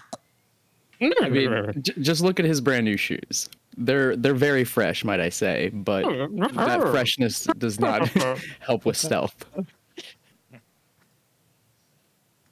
You're breaking Yep. my heart here, man. I'm sorry, Jeb. I should have said something sooner. I thought it might not be a great idea, but you and you and uh, Zoth just kind of went off and and did it. Um, I think I think this pony this pony will be a great thing to look forward to after we succeed our Think of it as a reward when you get back, or when you get when you get to where you're you to war. Stay alive, if only for Ruffleshump. Um, For I'm gonna wait, here. find the old man. yeah. Hey, um, you in the market for a pony? it's doc- It's documented. Documented ponies? Oh, It's I, well, I have to see it ponies. first. Let me see that Um, pamphlet. Yeah, it's right here. His It's name is freshly shoed, Rufflestump. man. Freshly shoed. Well, it says here at the back of the pamphlet you can get it shoot in 30 minutes. Did, did you already do that? Yeah. Yeah, prof- had it professionally done. Oh, And I tell you what, I tell you what, this pony, typically worth 10 gold pieces. I'll let you have it for 10 wingle digits. Uh, are you kidding me? No, I'm not kidding. Sorry, you surprised me by by by latent lung infection from when I used to work in the mines back when I was 20 years old. I was Mm. Sounds like you could use a pony to, to Uh, no, you know, oh. ride around on so you don't exacerbate that so much. Oh, you're right. Sorry, I don't want to bore you with my life story of dating the love of my life that I grew up with. Mm-hmm, Back when mhm. I was probably uh, just a young Savage is lad gonna like order a second drink. So about that, uh, so yeah, only 10 wingle digits. That's Oh, it. yeah. That's it. You know what? I I happen to, I, I never really collect wing digits, but I, I just yeah, happen they're to good have for ten money, on but they're me. good for yeah. I, I just like to collect them. You know. Yeah, here you go. Oh yeah, well, here, here Here's you a, go. here's the pamphlet. Yep, and uh, thank you. Oh, Appreciate it. Have wow, a yeah, uh, thank, have a great. Thank you. What what's his hope you're. I name? hope you're Rufflestump. Chat's Ru- like I hear ponies Crowe? lose like forty percent of their value as soon as they walk off the lot. Ah, no, right, right, right, roast them. Come with Yeah, me. yeah. There you go. No. Farewell. we often And Jeb when just we are like when we are mocking ourselves or being self-deprecating, we often talk about that time that we spent 35 minutes making a plan that wasn't relevant to the session, and then when the bumper played, and then the whole session was different than the plan you made. We just spent 41 minutes not buying a pony. we burnt like 2,000 calories laughing. That's, true. I just wanted you to know 41 minutes. And New what we have done is not buy a pony. We're doing everything in our power to, Uh. even though plane tickets have been bought, to delay. This is the most this is the most D&D session that has ever been played. This I think And Savage is just gonna I fi- did like buy kind of pony and sold We- it. You did. We bought and sold a pony in record was the time, Josh. fastest double transaction ever. All right. Uh, All right. uh, guys. Let's. We need to. We need to start going. Yeah, Savage is gonna chug the drink and throw some money towards the Yeah, man, bartender. we'll, we'll come back for a Ruffle you hear a sound. It's getting louder. It's getting closer. I get inside Sound a like- building. I don't There trust aren't that. I very don't many like it. buildings. I get under a roof. Roll stealth. Get under Collapse room. something. Get under. We got to get under something. I dive underground. I Zoth, what do rolled you a uh, 18. Uh, Zoth will just dive wherever Fox goes. On Fox. Fox roll with disadvantage. Never mind. Alan got a I three rolled on an his 18. stealth. 18. Okay. Yes. Uh, Alan got a three. Jeb's underground. Don't roll. Uh, Savage, roll stealth. Oh, 24. Okay. Uh, Fox, you dive underneath of something and then you just hear Zoth kind of like stumble into it, and you are quick enough that you can like push the debris or whatever you're hiding under to make space for him. Uh, Savage, um, how do you hide? What's your what's your play? You're in kind of a burnt out town. Uh, we were sitting in somewhat of a somewhat of a bar, Yeah, right? it was like an open bar, oh, open bar. just a bar sitting in, on the ground. Oh no! At that point, I'm just gonna. I, I just kind of dipped behind the counter really quick with the bartender. Oh yeah, that's cool. Uh, Jeb dove underground. Owlin, uh, why didn't it work? Alan uh, just is too big. Like he like tried to Mm. like hide behind maybe just like a table that was out in the open, like a table and chairs. And he's just like he's he's he's too large. Like his Yeah. limbs were like sticking out, and like he just couldn't get under there in time. Like yeah. yeah. All right, Alan. Uh, because of the scene you have described to me, uh, I'm actually going to roll at disadvantage the perception check to spot you, because you might just look like someone who died in the town when it burnt down. Ah. I kid you not. Two on the die. Nice. I thought you were gonna be like another nat 20. No, two on the die, so they don't they don't discover you. Um, so the as as you all kind of get into cover, um, Jeb, who can look back out of his hole, uh, Savage, who is just behind the bar and has a view of the sky, and Fox, who can probably kind of peek through the debris that you've shifted since you're like holding it up to make space for Zoth. The three of you see a very small airship fly overhead. It's got the Bright World Company logo emblazoned on the uh, underside of it. It has two large skids that uh, are kind of protruding downwards from it that it might use to land, and it has this big like it's it's almost like a single wing that is spinning above the uh, the area where the the pilot is sitting, um, and it's it's zooming across. Swash, you have a hand up. Yes. Does it seem to be within a hundred feet of us? No, uh, it is it is up pretty high. Um, it is like closer to. It's not as high as the clouds or like where the tugboat would be flying, but it's probably at least you know half a mile off the ground. Okay. Okay, so this thing flies by, um, and as it as it's flying by, uh, Fox and Savage, your keen, uh, roguish and ranger eyes spot that there is a crew of four in a craft of this size, and that three of them are armed and like positioned at the windows. Only one of them is necessary to fly it. Um, and then it kind of flies off into the distance. Nobody else in the town reacts. It seems pretty normal to them. Uh, even Ruffleshump is not bothered by the sound of the the the airship flying by. His feathers are not ruffled. What do you see? I need to get me one of those. Uh, it looks to be some sort of flying contraption with a. Like the Cug. Oh, we're gonna get one. we're gonna get one. Oh yeah, hell yeah, Jeb. There's been a Yeah, lot of God. activity with these all over this area. I constantly see them in and out. I try to do my best to stay stealthy when they fly over. They they've been getting closer and closer to the ground. It seems it's almost like they're looking for something. All right, let's. Either us or Sure. you. Maybe we should get a move on. You Either hear, way. like a big table creak as This Alan like gets cue. out from underneath it. Uh, I hope that they did not see me. I will admit that that was not my best attempt at hiding.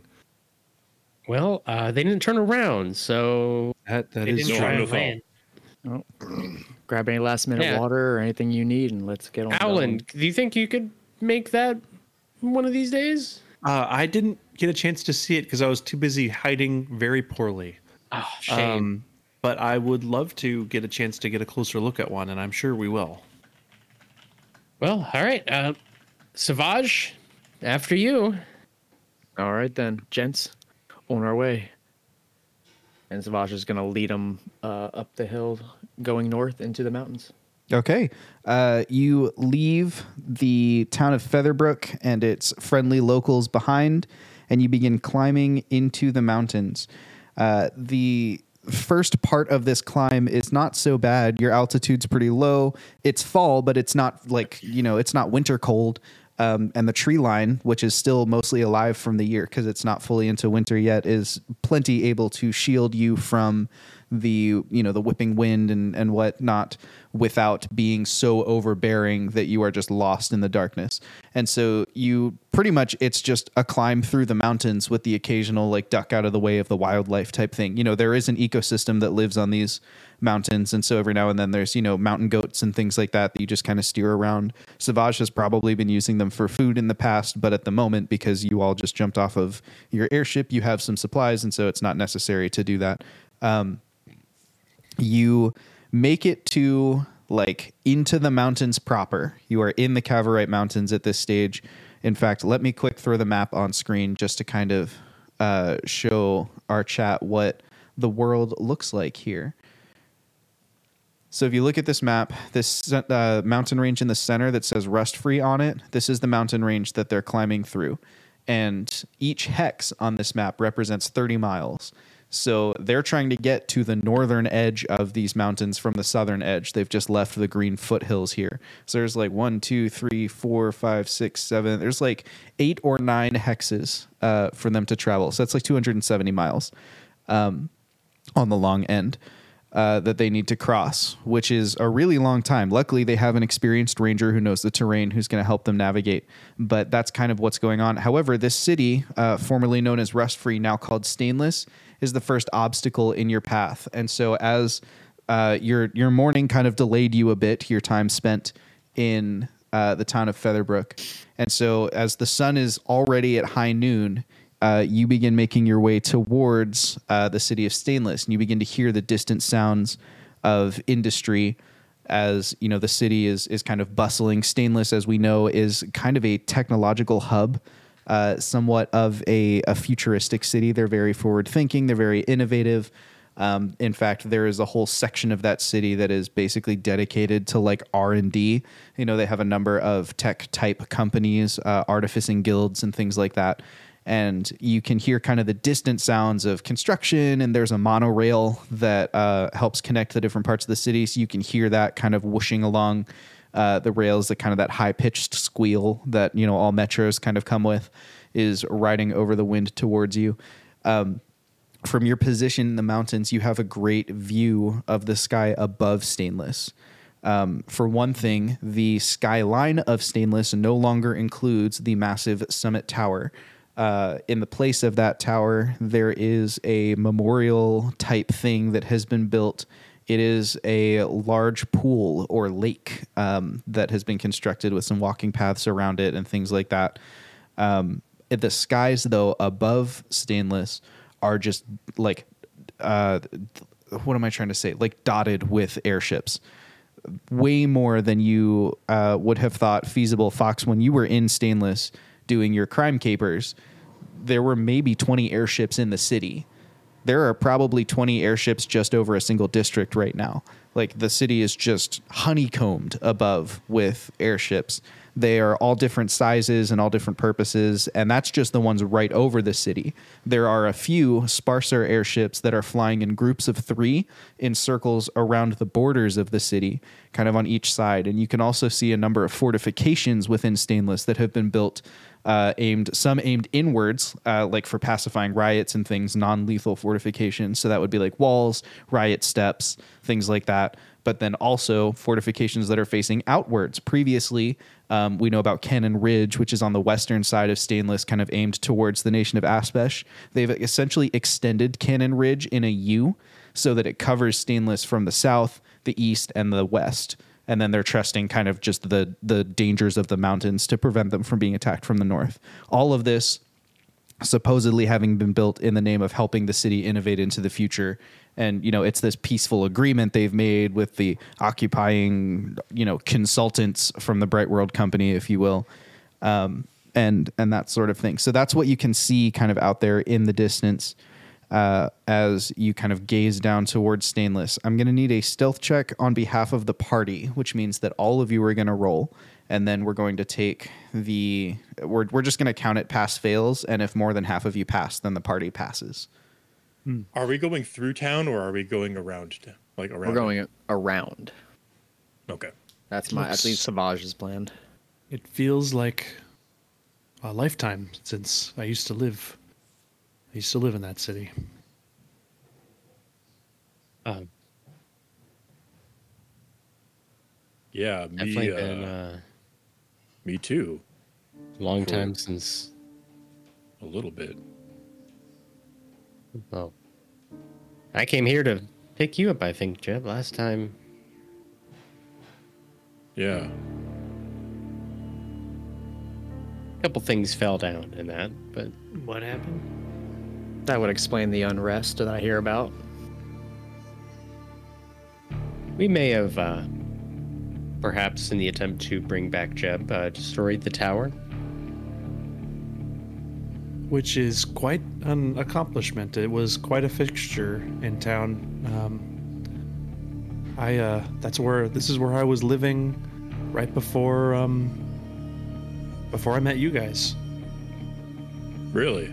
Yes, um, I'm sure if we went back, I could find my my quarters somewhere. It's where I was. Do you have like an a- apartment here? Yes, uh, I, I mean I'm sure it's been rented out to just someone else now. I've been gone for so long, but Anyway, I'll. Uh, I'm gonna scout ahead. Um, How did we do on those stealth checks? I got a 25. Alan got an 18 on the die, surprisingly. I got a 17. Nat- Natural what, Jeb? Nat 20. All right. Uh, as the airships continue flying and maneuvering, um, Savage knows this land well, and the four of you are seasoned adventurers. And so, between Savage showing you the ideal terrain and you having studied the way that Fox has been hiding himself in situations that required stealth in the past, all of you are able to pretty easily conceal yourselves. And while you, of course, don't get confirmation that you're hidden, you don't see anything alter the movement patterns of the airships overhead. And so, you feel relatively confident that you are undetected or that you've been dismissed. You know, maybe they've seen you, but they've decided you don't matter.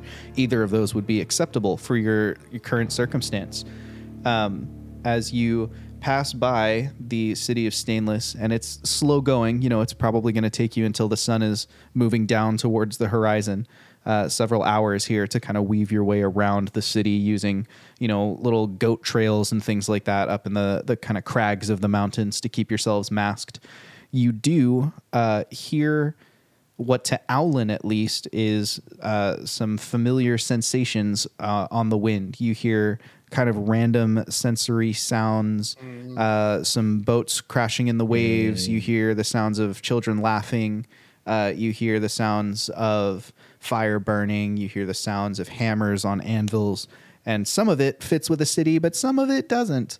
Uh, just every now and then, kind of drifting across the wind. Alan will um, signal for the group to pause and then quietly explain. He's like, I, I, I don't know if Savage you've come across any creatures like this yet, but um, these sounds, these random sounds that we're hearing, it means a being of chaos energy is near. Just wanted to make everyone aware that it will, uh, like, there's a 99.99% chance it will not be friendly, and we will have to engage or avoid. I I'm going to say, cast mage armor on myself, and Jeb just kind of with a little shimmery shield. I will say, I feel like our best bet is to avoid, because any sort of scuffle will give us more of a chance of being seen and/or caught. I agree. Fox is gonna roll perception to see if he can't spot anything up ahead that would be the source of the sound. Sure. And he, you know, uh, that twenty. Nat 20. Let's go. You know, in the presence of Jeb, that's a crit. It's true. wow. Fox, you don't see anything on the little goat trail that Savage has been leaving, leading you down. However, looking back towards the city, um, you are a little bit more attuned to looking for the source of something out of place. You've used it in your thieving. You've used it as a bard to try and read an audience. You've used it in your just all over the different areas of your life. And so, as you hear these sounds, unlike the others who hear them kind of reverberating on the wind, where it's like a sound that you almost, it just drifts in and out of your focus, for you, you're almost able to match what you're hearing with your eyesight. And so you begin to start narrowing down where specifically these sounds are coming from. And so as you hear each sound, you get a little bit closer. So at first you're like, oh, I think that's from the direction of the uh, the technology district or the artificing district. And then you look a little bit closer and you're like, oh, I think that's from like maybe the the financial streets. And then you get a little bit closer and you're like, oh, I think it's coming from from a sewer grate. Well, guys, um, I think I found the source, and I think we might be fine. But it's something to definitely note. Where do you think it's coming from? I think it's coming from underground, in the sewer system specifically. Hmm. There were stories I've heard out of Stainless. That's what I had mentioned earlier, where they were talking about something going on in their sewers. What's chaos energy, whatever it is. Jeb, you have a hand up. Is there birds in the air, like crows circling around anywhere? That's a great question. Why don't you I know, roll? why I asked it. Why don't you roll perception for me? and remembering that we're outside and it's daylight, I think that has some effect Yeah. on you. It is disadvantage for me.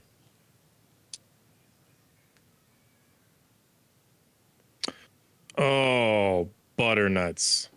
That was a natural 20 and a 13 plus zero, so a 13. With all the airships in the sky, you're pretty confident any birds would have been scared off anyway, but you don't see any birds. Mm-hmm.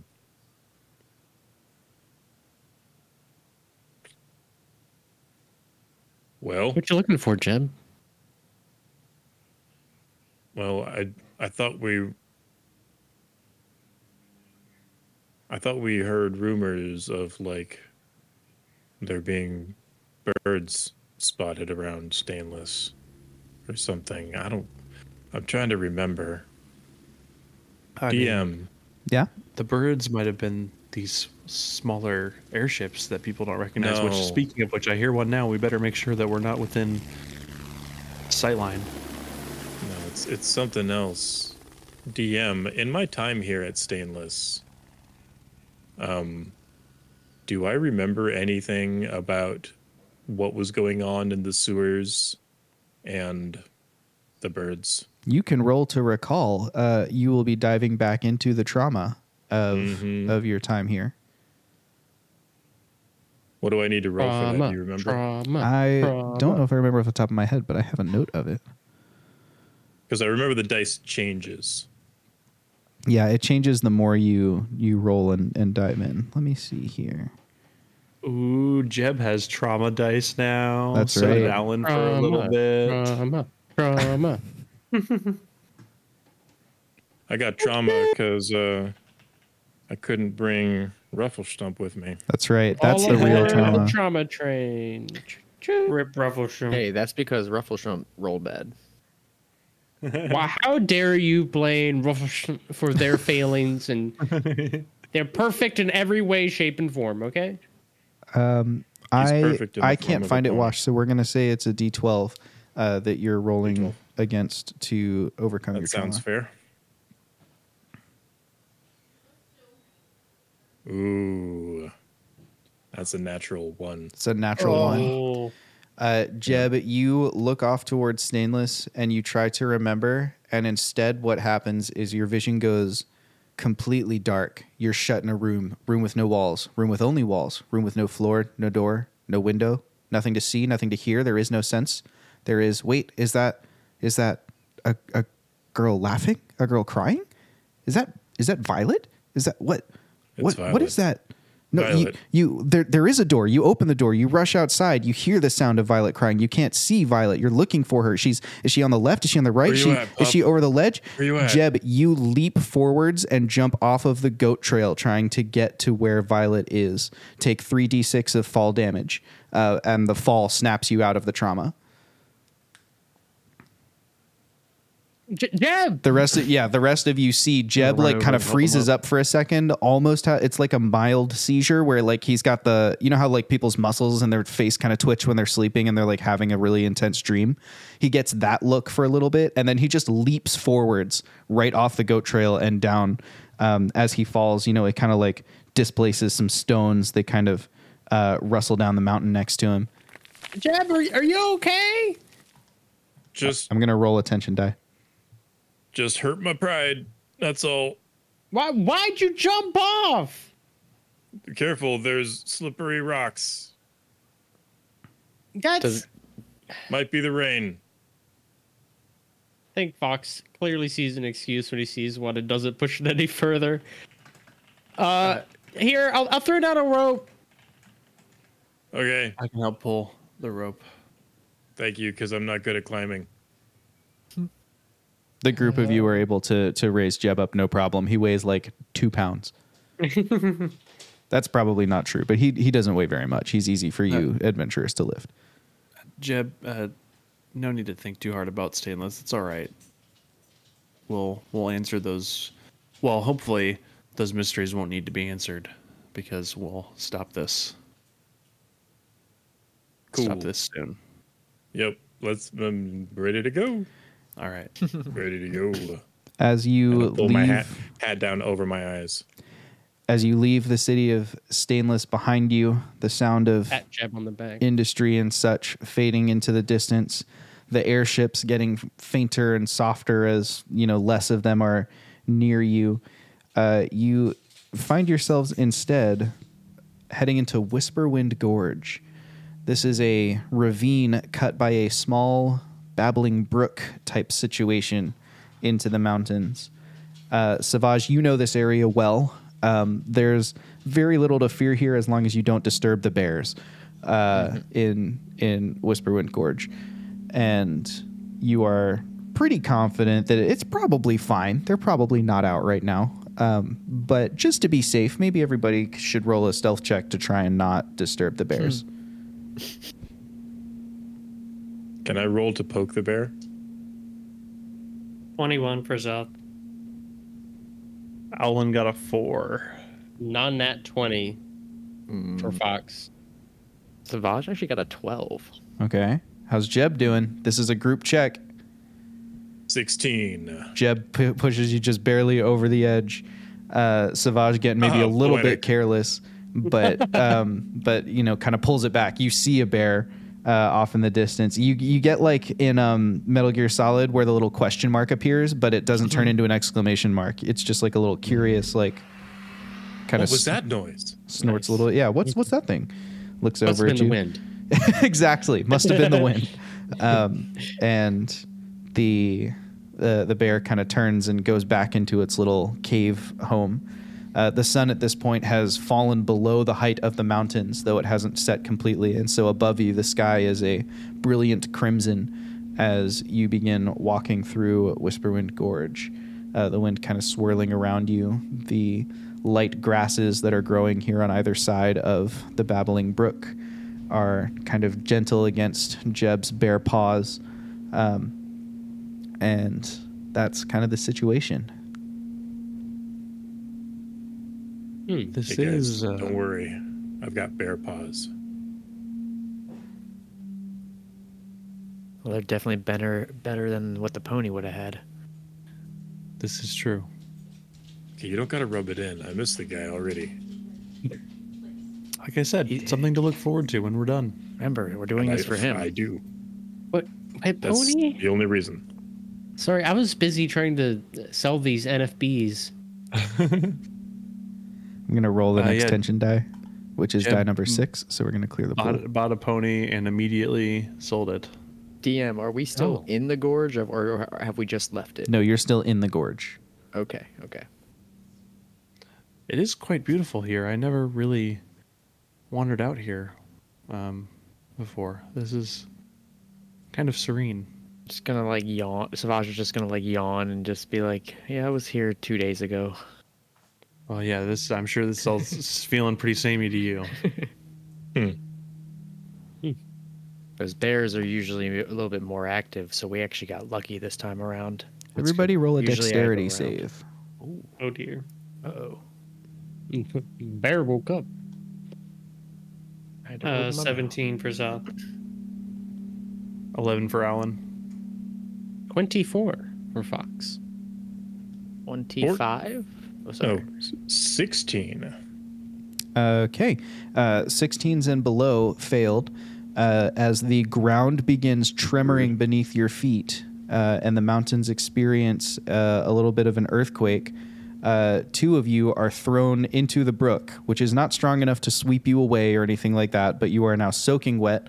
And uh, look in your inventory and double check if anything in your pack got wet, if it would ruin it. If it would, then it has um, because you have been like fully immersed in the in the brook. I Um, would assume my my things that are flammable, like a torch and a tinderbox, probably would be ruined. yeah. Dang. You should be able to dry those out, right? Well, the torch would be just a stick at that point. Like whatever coating he's put on it to Oh. make it burn would have washed off. Which, like, you can still burn a stick. It's just not. I guess we kind of need to go animal, hunt, animal hunting, as if there, there's What another. about, what about my books? Would my books get get Uh uh, oh. Dang. my book of Laredith's uh, life work and research, and my book about how to build airships? Roll a. Um, I. So I feel like Owlin would be extra panicked about his books. So I I'm gonna have you roll a roll an artificer tools check to see if you packaged them for safety or not. Okay. Can we assume that Jeb would have packed all of his books for safety because he's a book guy? Uh, I'm confident that Jeb's little spell book, Cole's journal, is packed for safety. But for the others, I think the same as Alan. Let's have him roll an Arcana. Like it's a thing he's proficient in. Alan, Alan got a 25. Okay, Alan's able to protect his books. You're like, You fall into the Oh, stream, you 20. panic briefly, and you're like, "Oh, I'm glad I wrapped those." Oh, that was that that would have been horrible. Jeb. 28. Yep, same thing. Like, whew, glad I protected my books at least. Oh, that that I'm yes, we were prepared there, Jeb. That was that was close. My Glad we poor didn't have tinder that, uh, box is now ruined. Mine as well. The um the the shaking continues for another minute or two before it subsides. Uh, it does displace some more rocks and stones and things which fall down, um, and you see that the bears, um, at least the ones that you saw before, have opted for flight rather than fight, and they are deep in their cave, kind of you know huddling towards the back of it.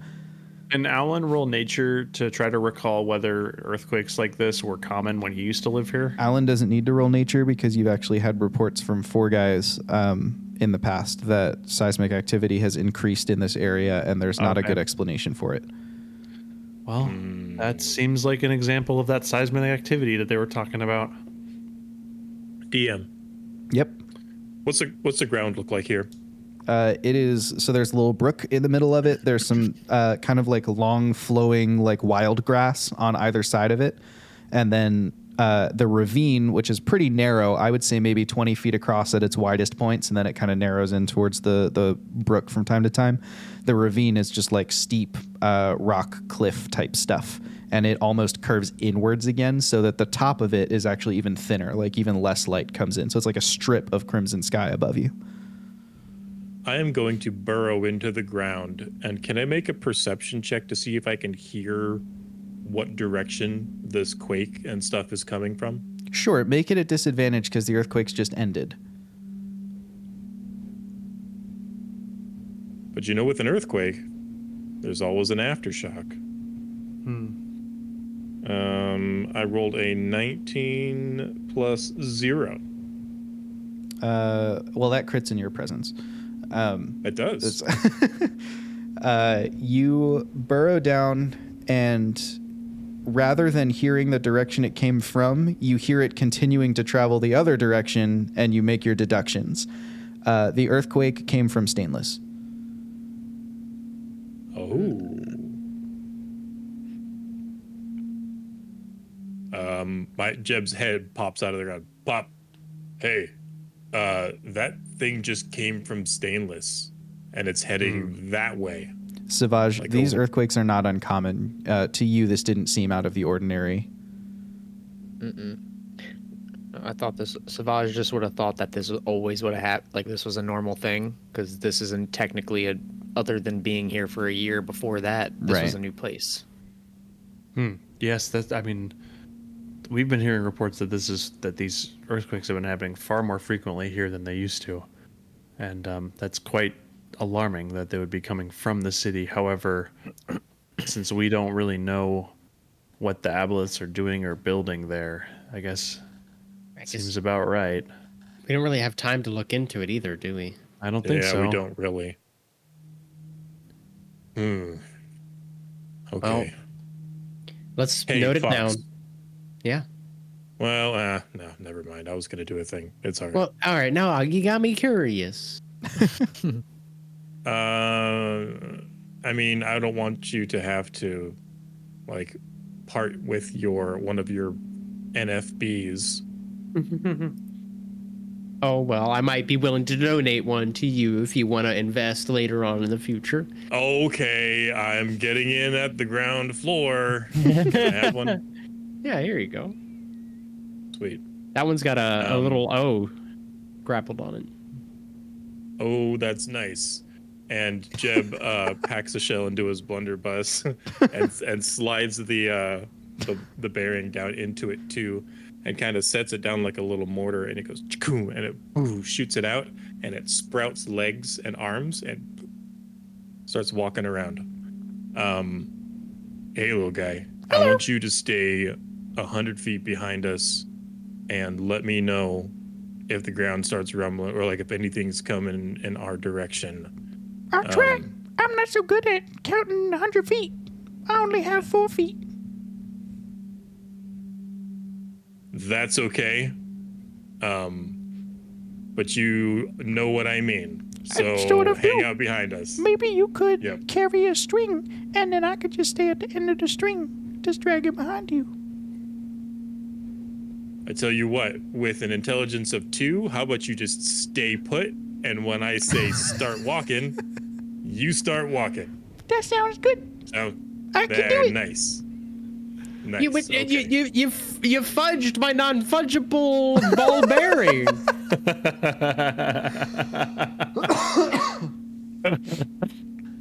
Uh, it's I'm been a little while since I've seen one of these little guys. Yeah. Yeah, I keep it in my back pocket. Was it in was it at the was it at the Makar's castle the last time that we Yeah. that you used one of these? Yeah. A small Yeah. amount of rain begins falling, some of it trickling through the, the roof of your uh, Whisperwind Gorge. Well, let's let's keep Hey, moving on. I would say. We, let's just all agree that we never talk about the time this ball bearing got fudged, okay? Uh, yeah, we will never speak of it again. All right, good, good. Uh, the rest of your time in Whisperwind Gorge is uneventful, and so you come to the Vista Shallows. Uh, this is a mountain lake that Savage often uses as a stopping point, and so as the sun disappears behind the horizon, as the moon's glow begins sort of diffusing across all the rain clouds that have gathered overhead, um, the the subtle rain kind of falling towards you, the sounds of small mountain creatures uh, that live out in the in this area in this ecosystem, kind of riding back across the night towards you. Uh, it is time to make a camp for the evening. Uh, With Savage with you, I'm not going to ask for survival checks, but I will make it clear that because of the uh, flights of the airships overhead, you're not going to be able to light a fire this evening, which is going to be cold and is going to require a constitution check from everybody. Oh, So I save got- for I a got check. us. I got us. No, I got us. We're good. Savage, can you can you find us like a cool place uh, with maybe like a little bit of an overhang? Oh, And- absolutely. I actually have a uh, I have a little something hidden that I use for myself when I come by here. So I'll Okay. pull that out. Okay. Savage and Jeb is going to use the heel of his uh, of his bear paws and just kind of scratch a big circle in the ground. And I'm going to ritual cast a tiny hut, um, and it's gonna kind of like poof up like one of those pop up tents. Yeah. And I can color it any color, so it's gonna look like the surrounding foliage. Cool. That's awesome. Uh, yeah, so a little hut kind of springs into uh, into existence here, where Jeb has ritual cast this, and you all can go in and get some reprieve from the rain. And so, as you're sitting down at a campfire, is there any conversation, or are you just turning in for the night? This is, There's no campfire. or yeah, I guess you're, you're sitting down uh, in your cabin. Uh, It's nice and I- warm though. I will cast. I'll I'll find some like large head-sized stones, and cast prestidigitation to warm them, uh, to about you know a comfortable warmth, and that lasts for about an hour. And I'm like, and I hand one to each person. I'm like this, this should help you sleep. Thank you. Fox. Just cuddle your very rock. kind. Here's your rock. love it. here's your cuddling rock. Hey, Foxman, this reminds me. You remember that time back in the village? Mm, well, we had many times back in the village. You're gonna have to be more specific than that. Whoa. Yeah. You always know. All right. You're the real fox. Who told you? No. Uh, no. Um, if you're talking about the time we all had to camp out under the stars because you know Yeah, man. we were worried about bandits. They never did show up, by the way. Also, stockwood. When Well, the I wood mean- was all wet, you had to warm the stones up. That's true. It's just uh, well, we had to use an actual fire back then uh, to get the wood dried, and it was it was a whole process. Nobody could sleep well, and the fire wasn't burning right, so we ended up using the rocks from the fire. I didn't have, you know, spells back then, but But we're thankful for it now. and of Jeb spells. This hut is extremely Oh, pleasant. yeah. Have a sec. Yeah, it keeps the rain off. Rain sounds nice It does. on the roof. I agree. Well, Well, um, Savage. Savage has been in his uh this chest that he has that he keeps in a, tree trunk nearby when he comes by here, and he pulls out a couple uh couple mugs, and then just pours like his little water glass into each of them. Just kind of passes them out for everybody to have a sip. thank you. Oh. Is this where we find out you've drugged this and you're going to steal everything we own uh, for the time I may have attacked you? Savage is gonna slowly put the rope away that's on his lap. No, just Did we ever pay you? the payment. I think I don't think I don't we think need to we talk ever about paid you. it. we can talk about that after don't this bring that excursion. up. I, I have I have enough contacts in your uh, in your company that I can get that done. We, I mean, good. Uh, to be honest, uh, if we succeed here, we should just put you on the payroll. That would just be Yeah. my preference. that would fix everything. Then there would never be an IOU. There you go. We'll That'd figure something out. Absolutely. That's how I ended up getting into this because I met a uh, a halfling, I believe, by the name of Shale. Oh yes, we And- know oh, you Shale. met Shale. Yeah, and that's how we got in contact. We had a drink, met him at a bar, and he told me about four interesting fellas and adventures. And I also told him about four guys and uh, some adventures. And it seemed that we came to a conclusion that we were talking about the same four guys. And so he offered me this job because he noticed my skills, and that's why I've been here for the past year or so. Well, Man, I'm sure Shale is so cool. Shale is extremely cool. Um, Well, I'm I sure guess, your presence uh, here has been very welcome. People have been really happy to be able to find passage here. You hear the same stories from everybody as they go through, but it's all the same thing. They all want out. They all want safety. If you don't mind me asking, might be a difficult question to answer right now, but I guess like if we ever did end up hiring you, what would you say is like your number one strength and weakness? This is Savage, time Savage is going to take a sip and just be like, I'd, I'd, I'd assume my interview starts now. Uh, no, it does not have to start now. In, in my opinion, you're already hired, Fox. I agree with that. oh come on, it was a good one. I could just look at Fox and just be like, Kind of, uh, Savage just looks at Fox and says, he goes, well, well, I'm proficient with a rope.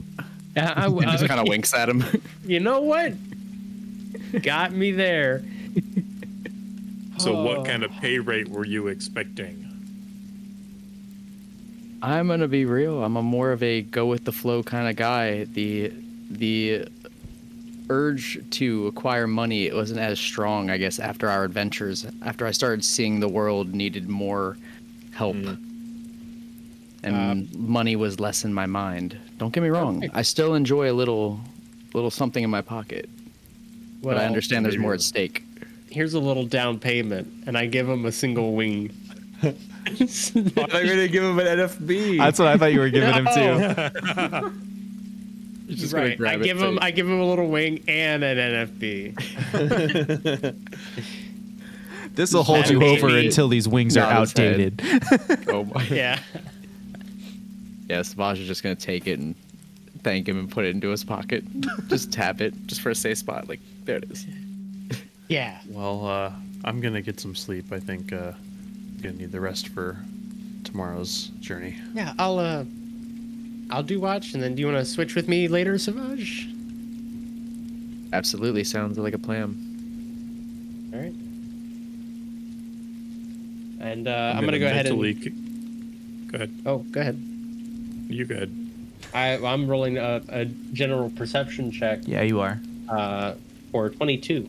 Okay. I'm gonna mentally communicate, and I'm gonna be like, "Hey, BB, would you just like uh, walk a perimeter and let us know if you see anything?" I'll do it. Cool, man. Wait, does like the word means, but I'm just walking. Do do do do do We never did see that BB again. I guess I'll I guess I'll take the first watch with you, Fox, because I'm not gonna sleep until he's uh until he's done making his perimeter. Oh yeah, is uh he giving you giving you trouble? Oh, he's just singing. I, I guess that's what he does when he do, walks a perimeter. If a perimeter, it's the kind of line It's that kind of goes cute, through the you know, it's same like as after the it loops for a while, think. it's just Oh. kind of. No, wait. Is your is your perimeter? Is that the line that goes opposite to the first line? You just keep walking and then turn every third step. Turn every third step. Okay. Yep, Do, just do, like do, this. And left. Mm, Do, do, do, Just and like right. this. Do, do, do, and right. Do, do, do, and left. If I ever have children, I want to teach them the way you just taught that BB what a perimeter is. Uh, I'm gonna go ahead, I guess, and um, yeah, as keeping an eye out, um, I'll uh, bring out the broom Oh, hey, what's up, dude? and s- set it in front of us and be like, "Well, just me This hut is Jeb. really clean. I really, I vibe with it. I dig it. and this broom." Savage is gonna stare very awkwardly at the broom. Savage hears a voice in his head. What you looking at? He's gonna kind of like put his head back a little bit, and he's just gonna kind of shake it off Fox, like he didn't hear he looking at anything. What? Who's looking at you? The, the new guy. Oh, Savage. Yeah. Oh yeah, Savage. If it helps you sleep, the voice in your head is a broom. On that note, Again. tonight's Dungeons and Dragons session comes to a close.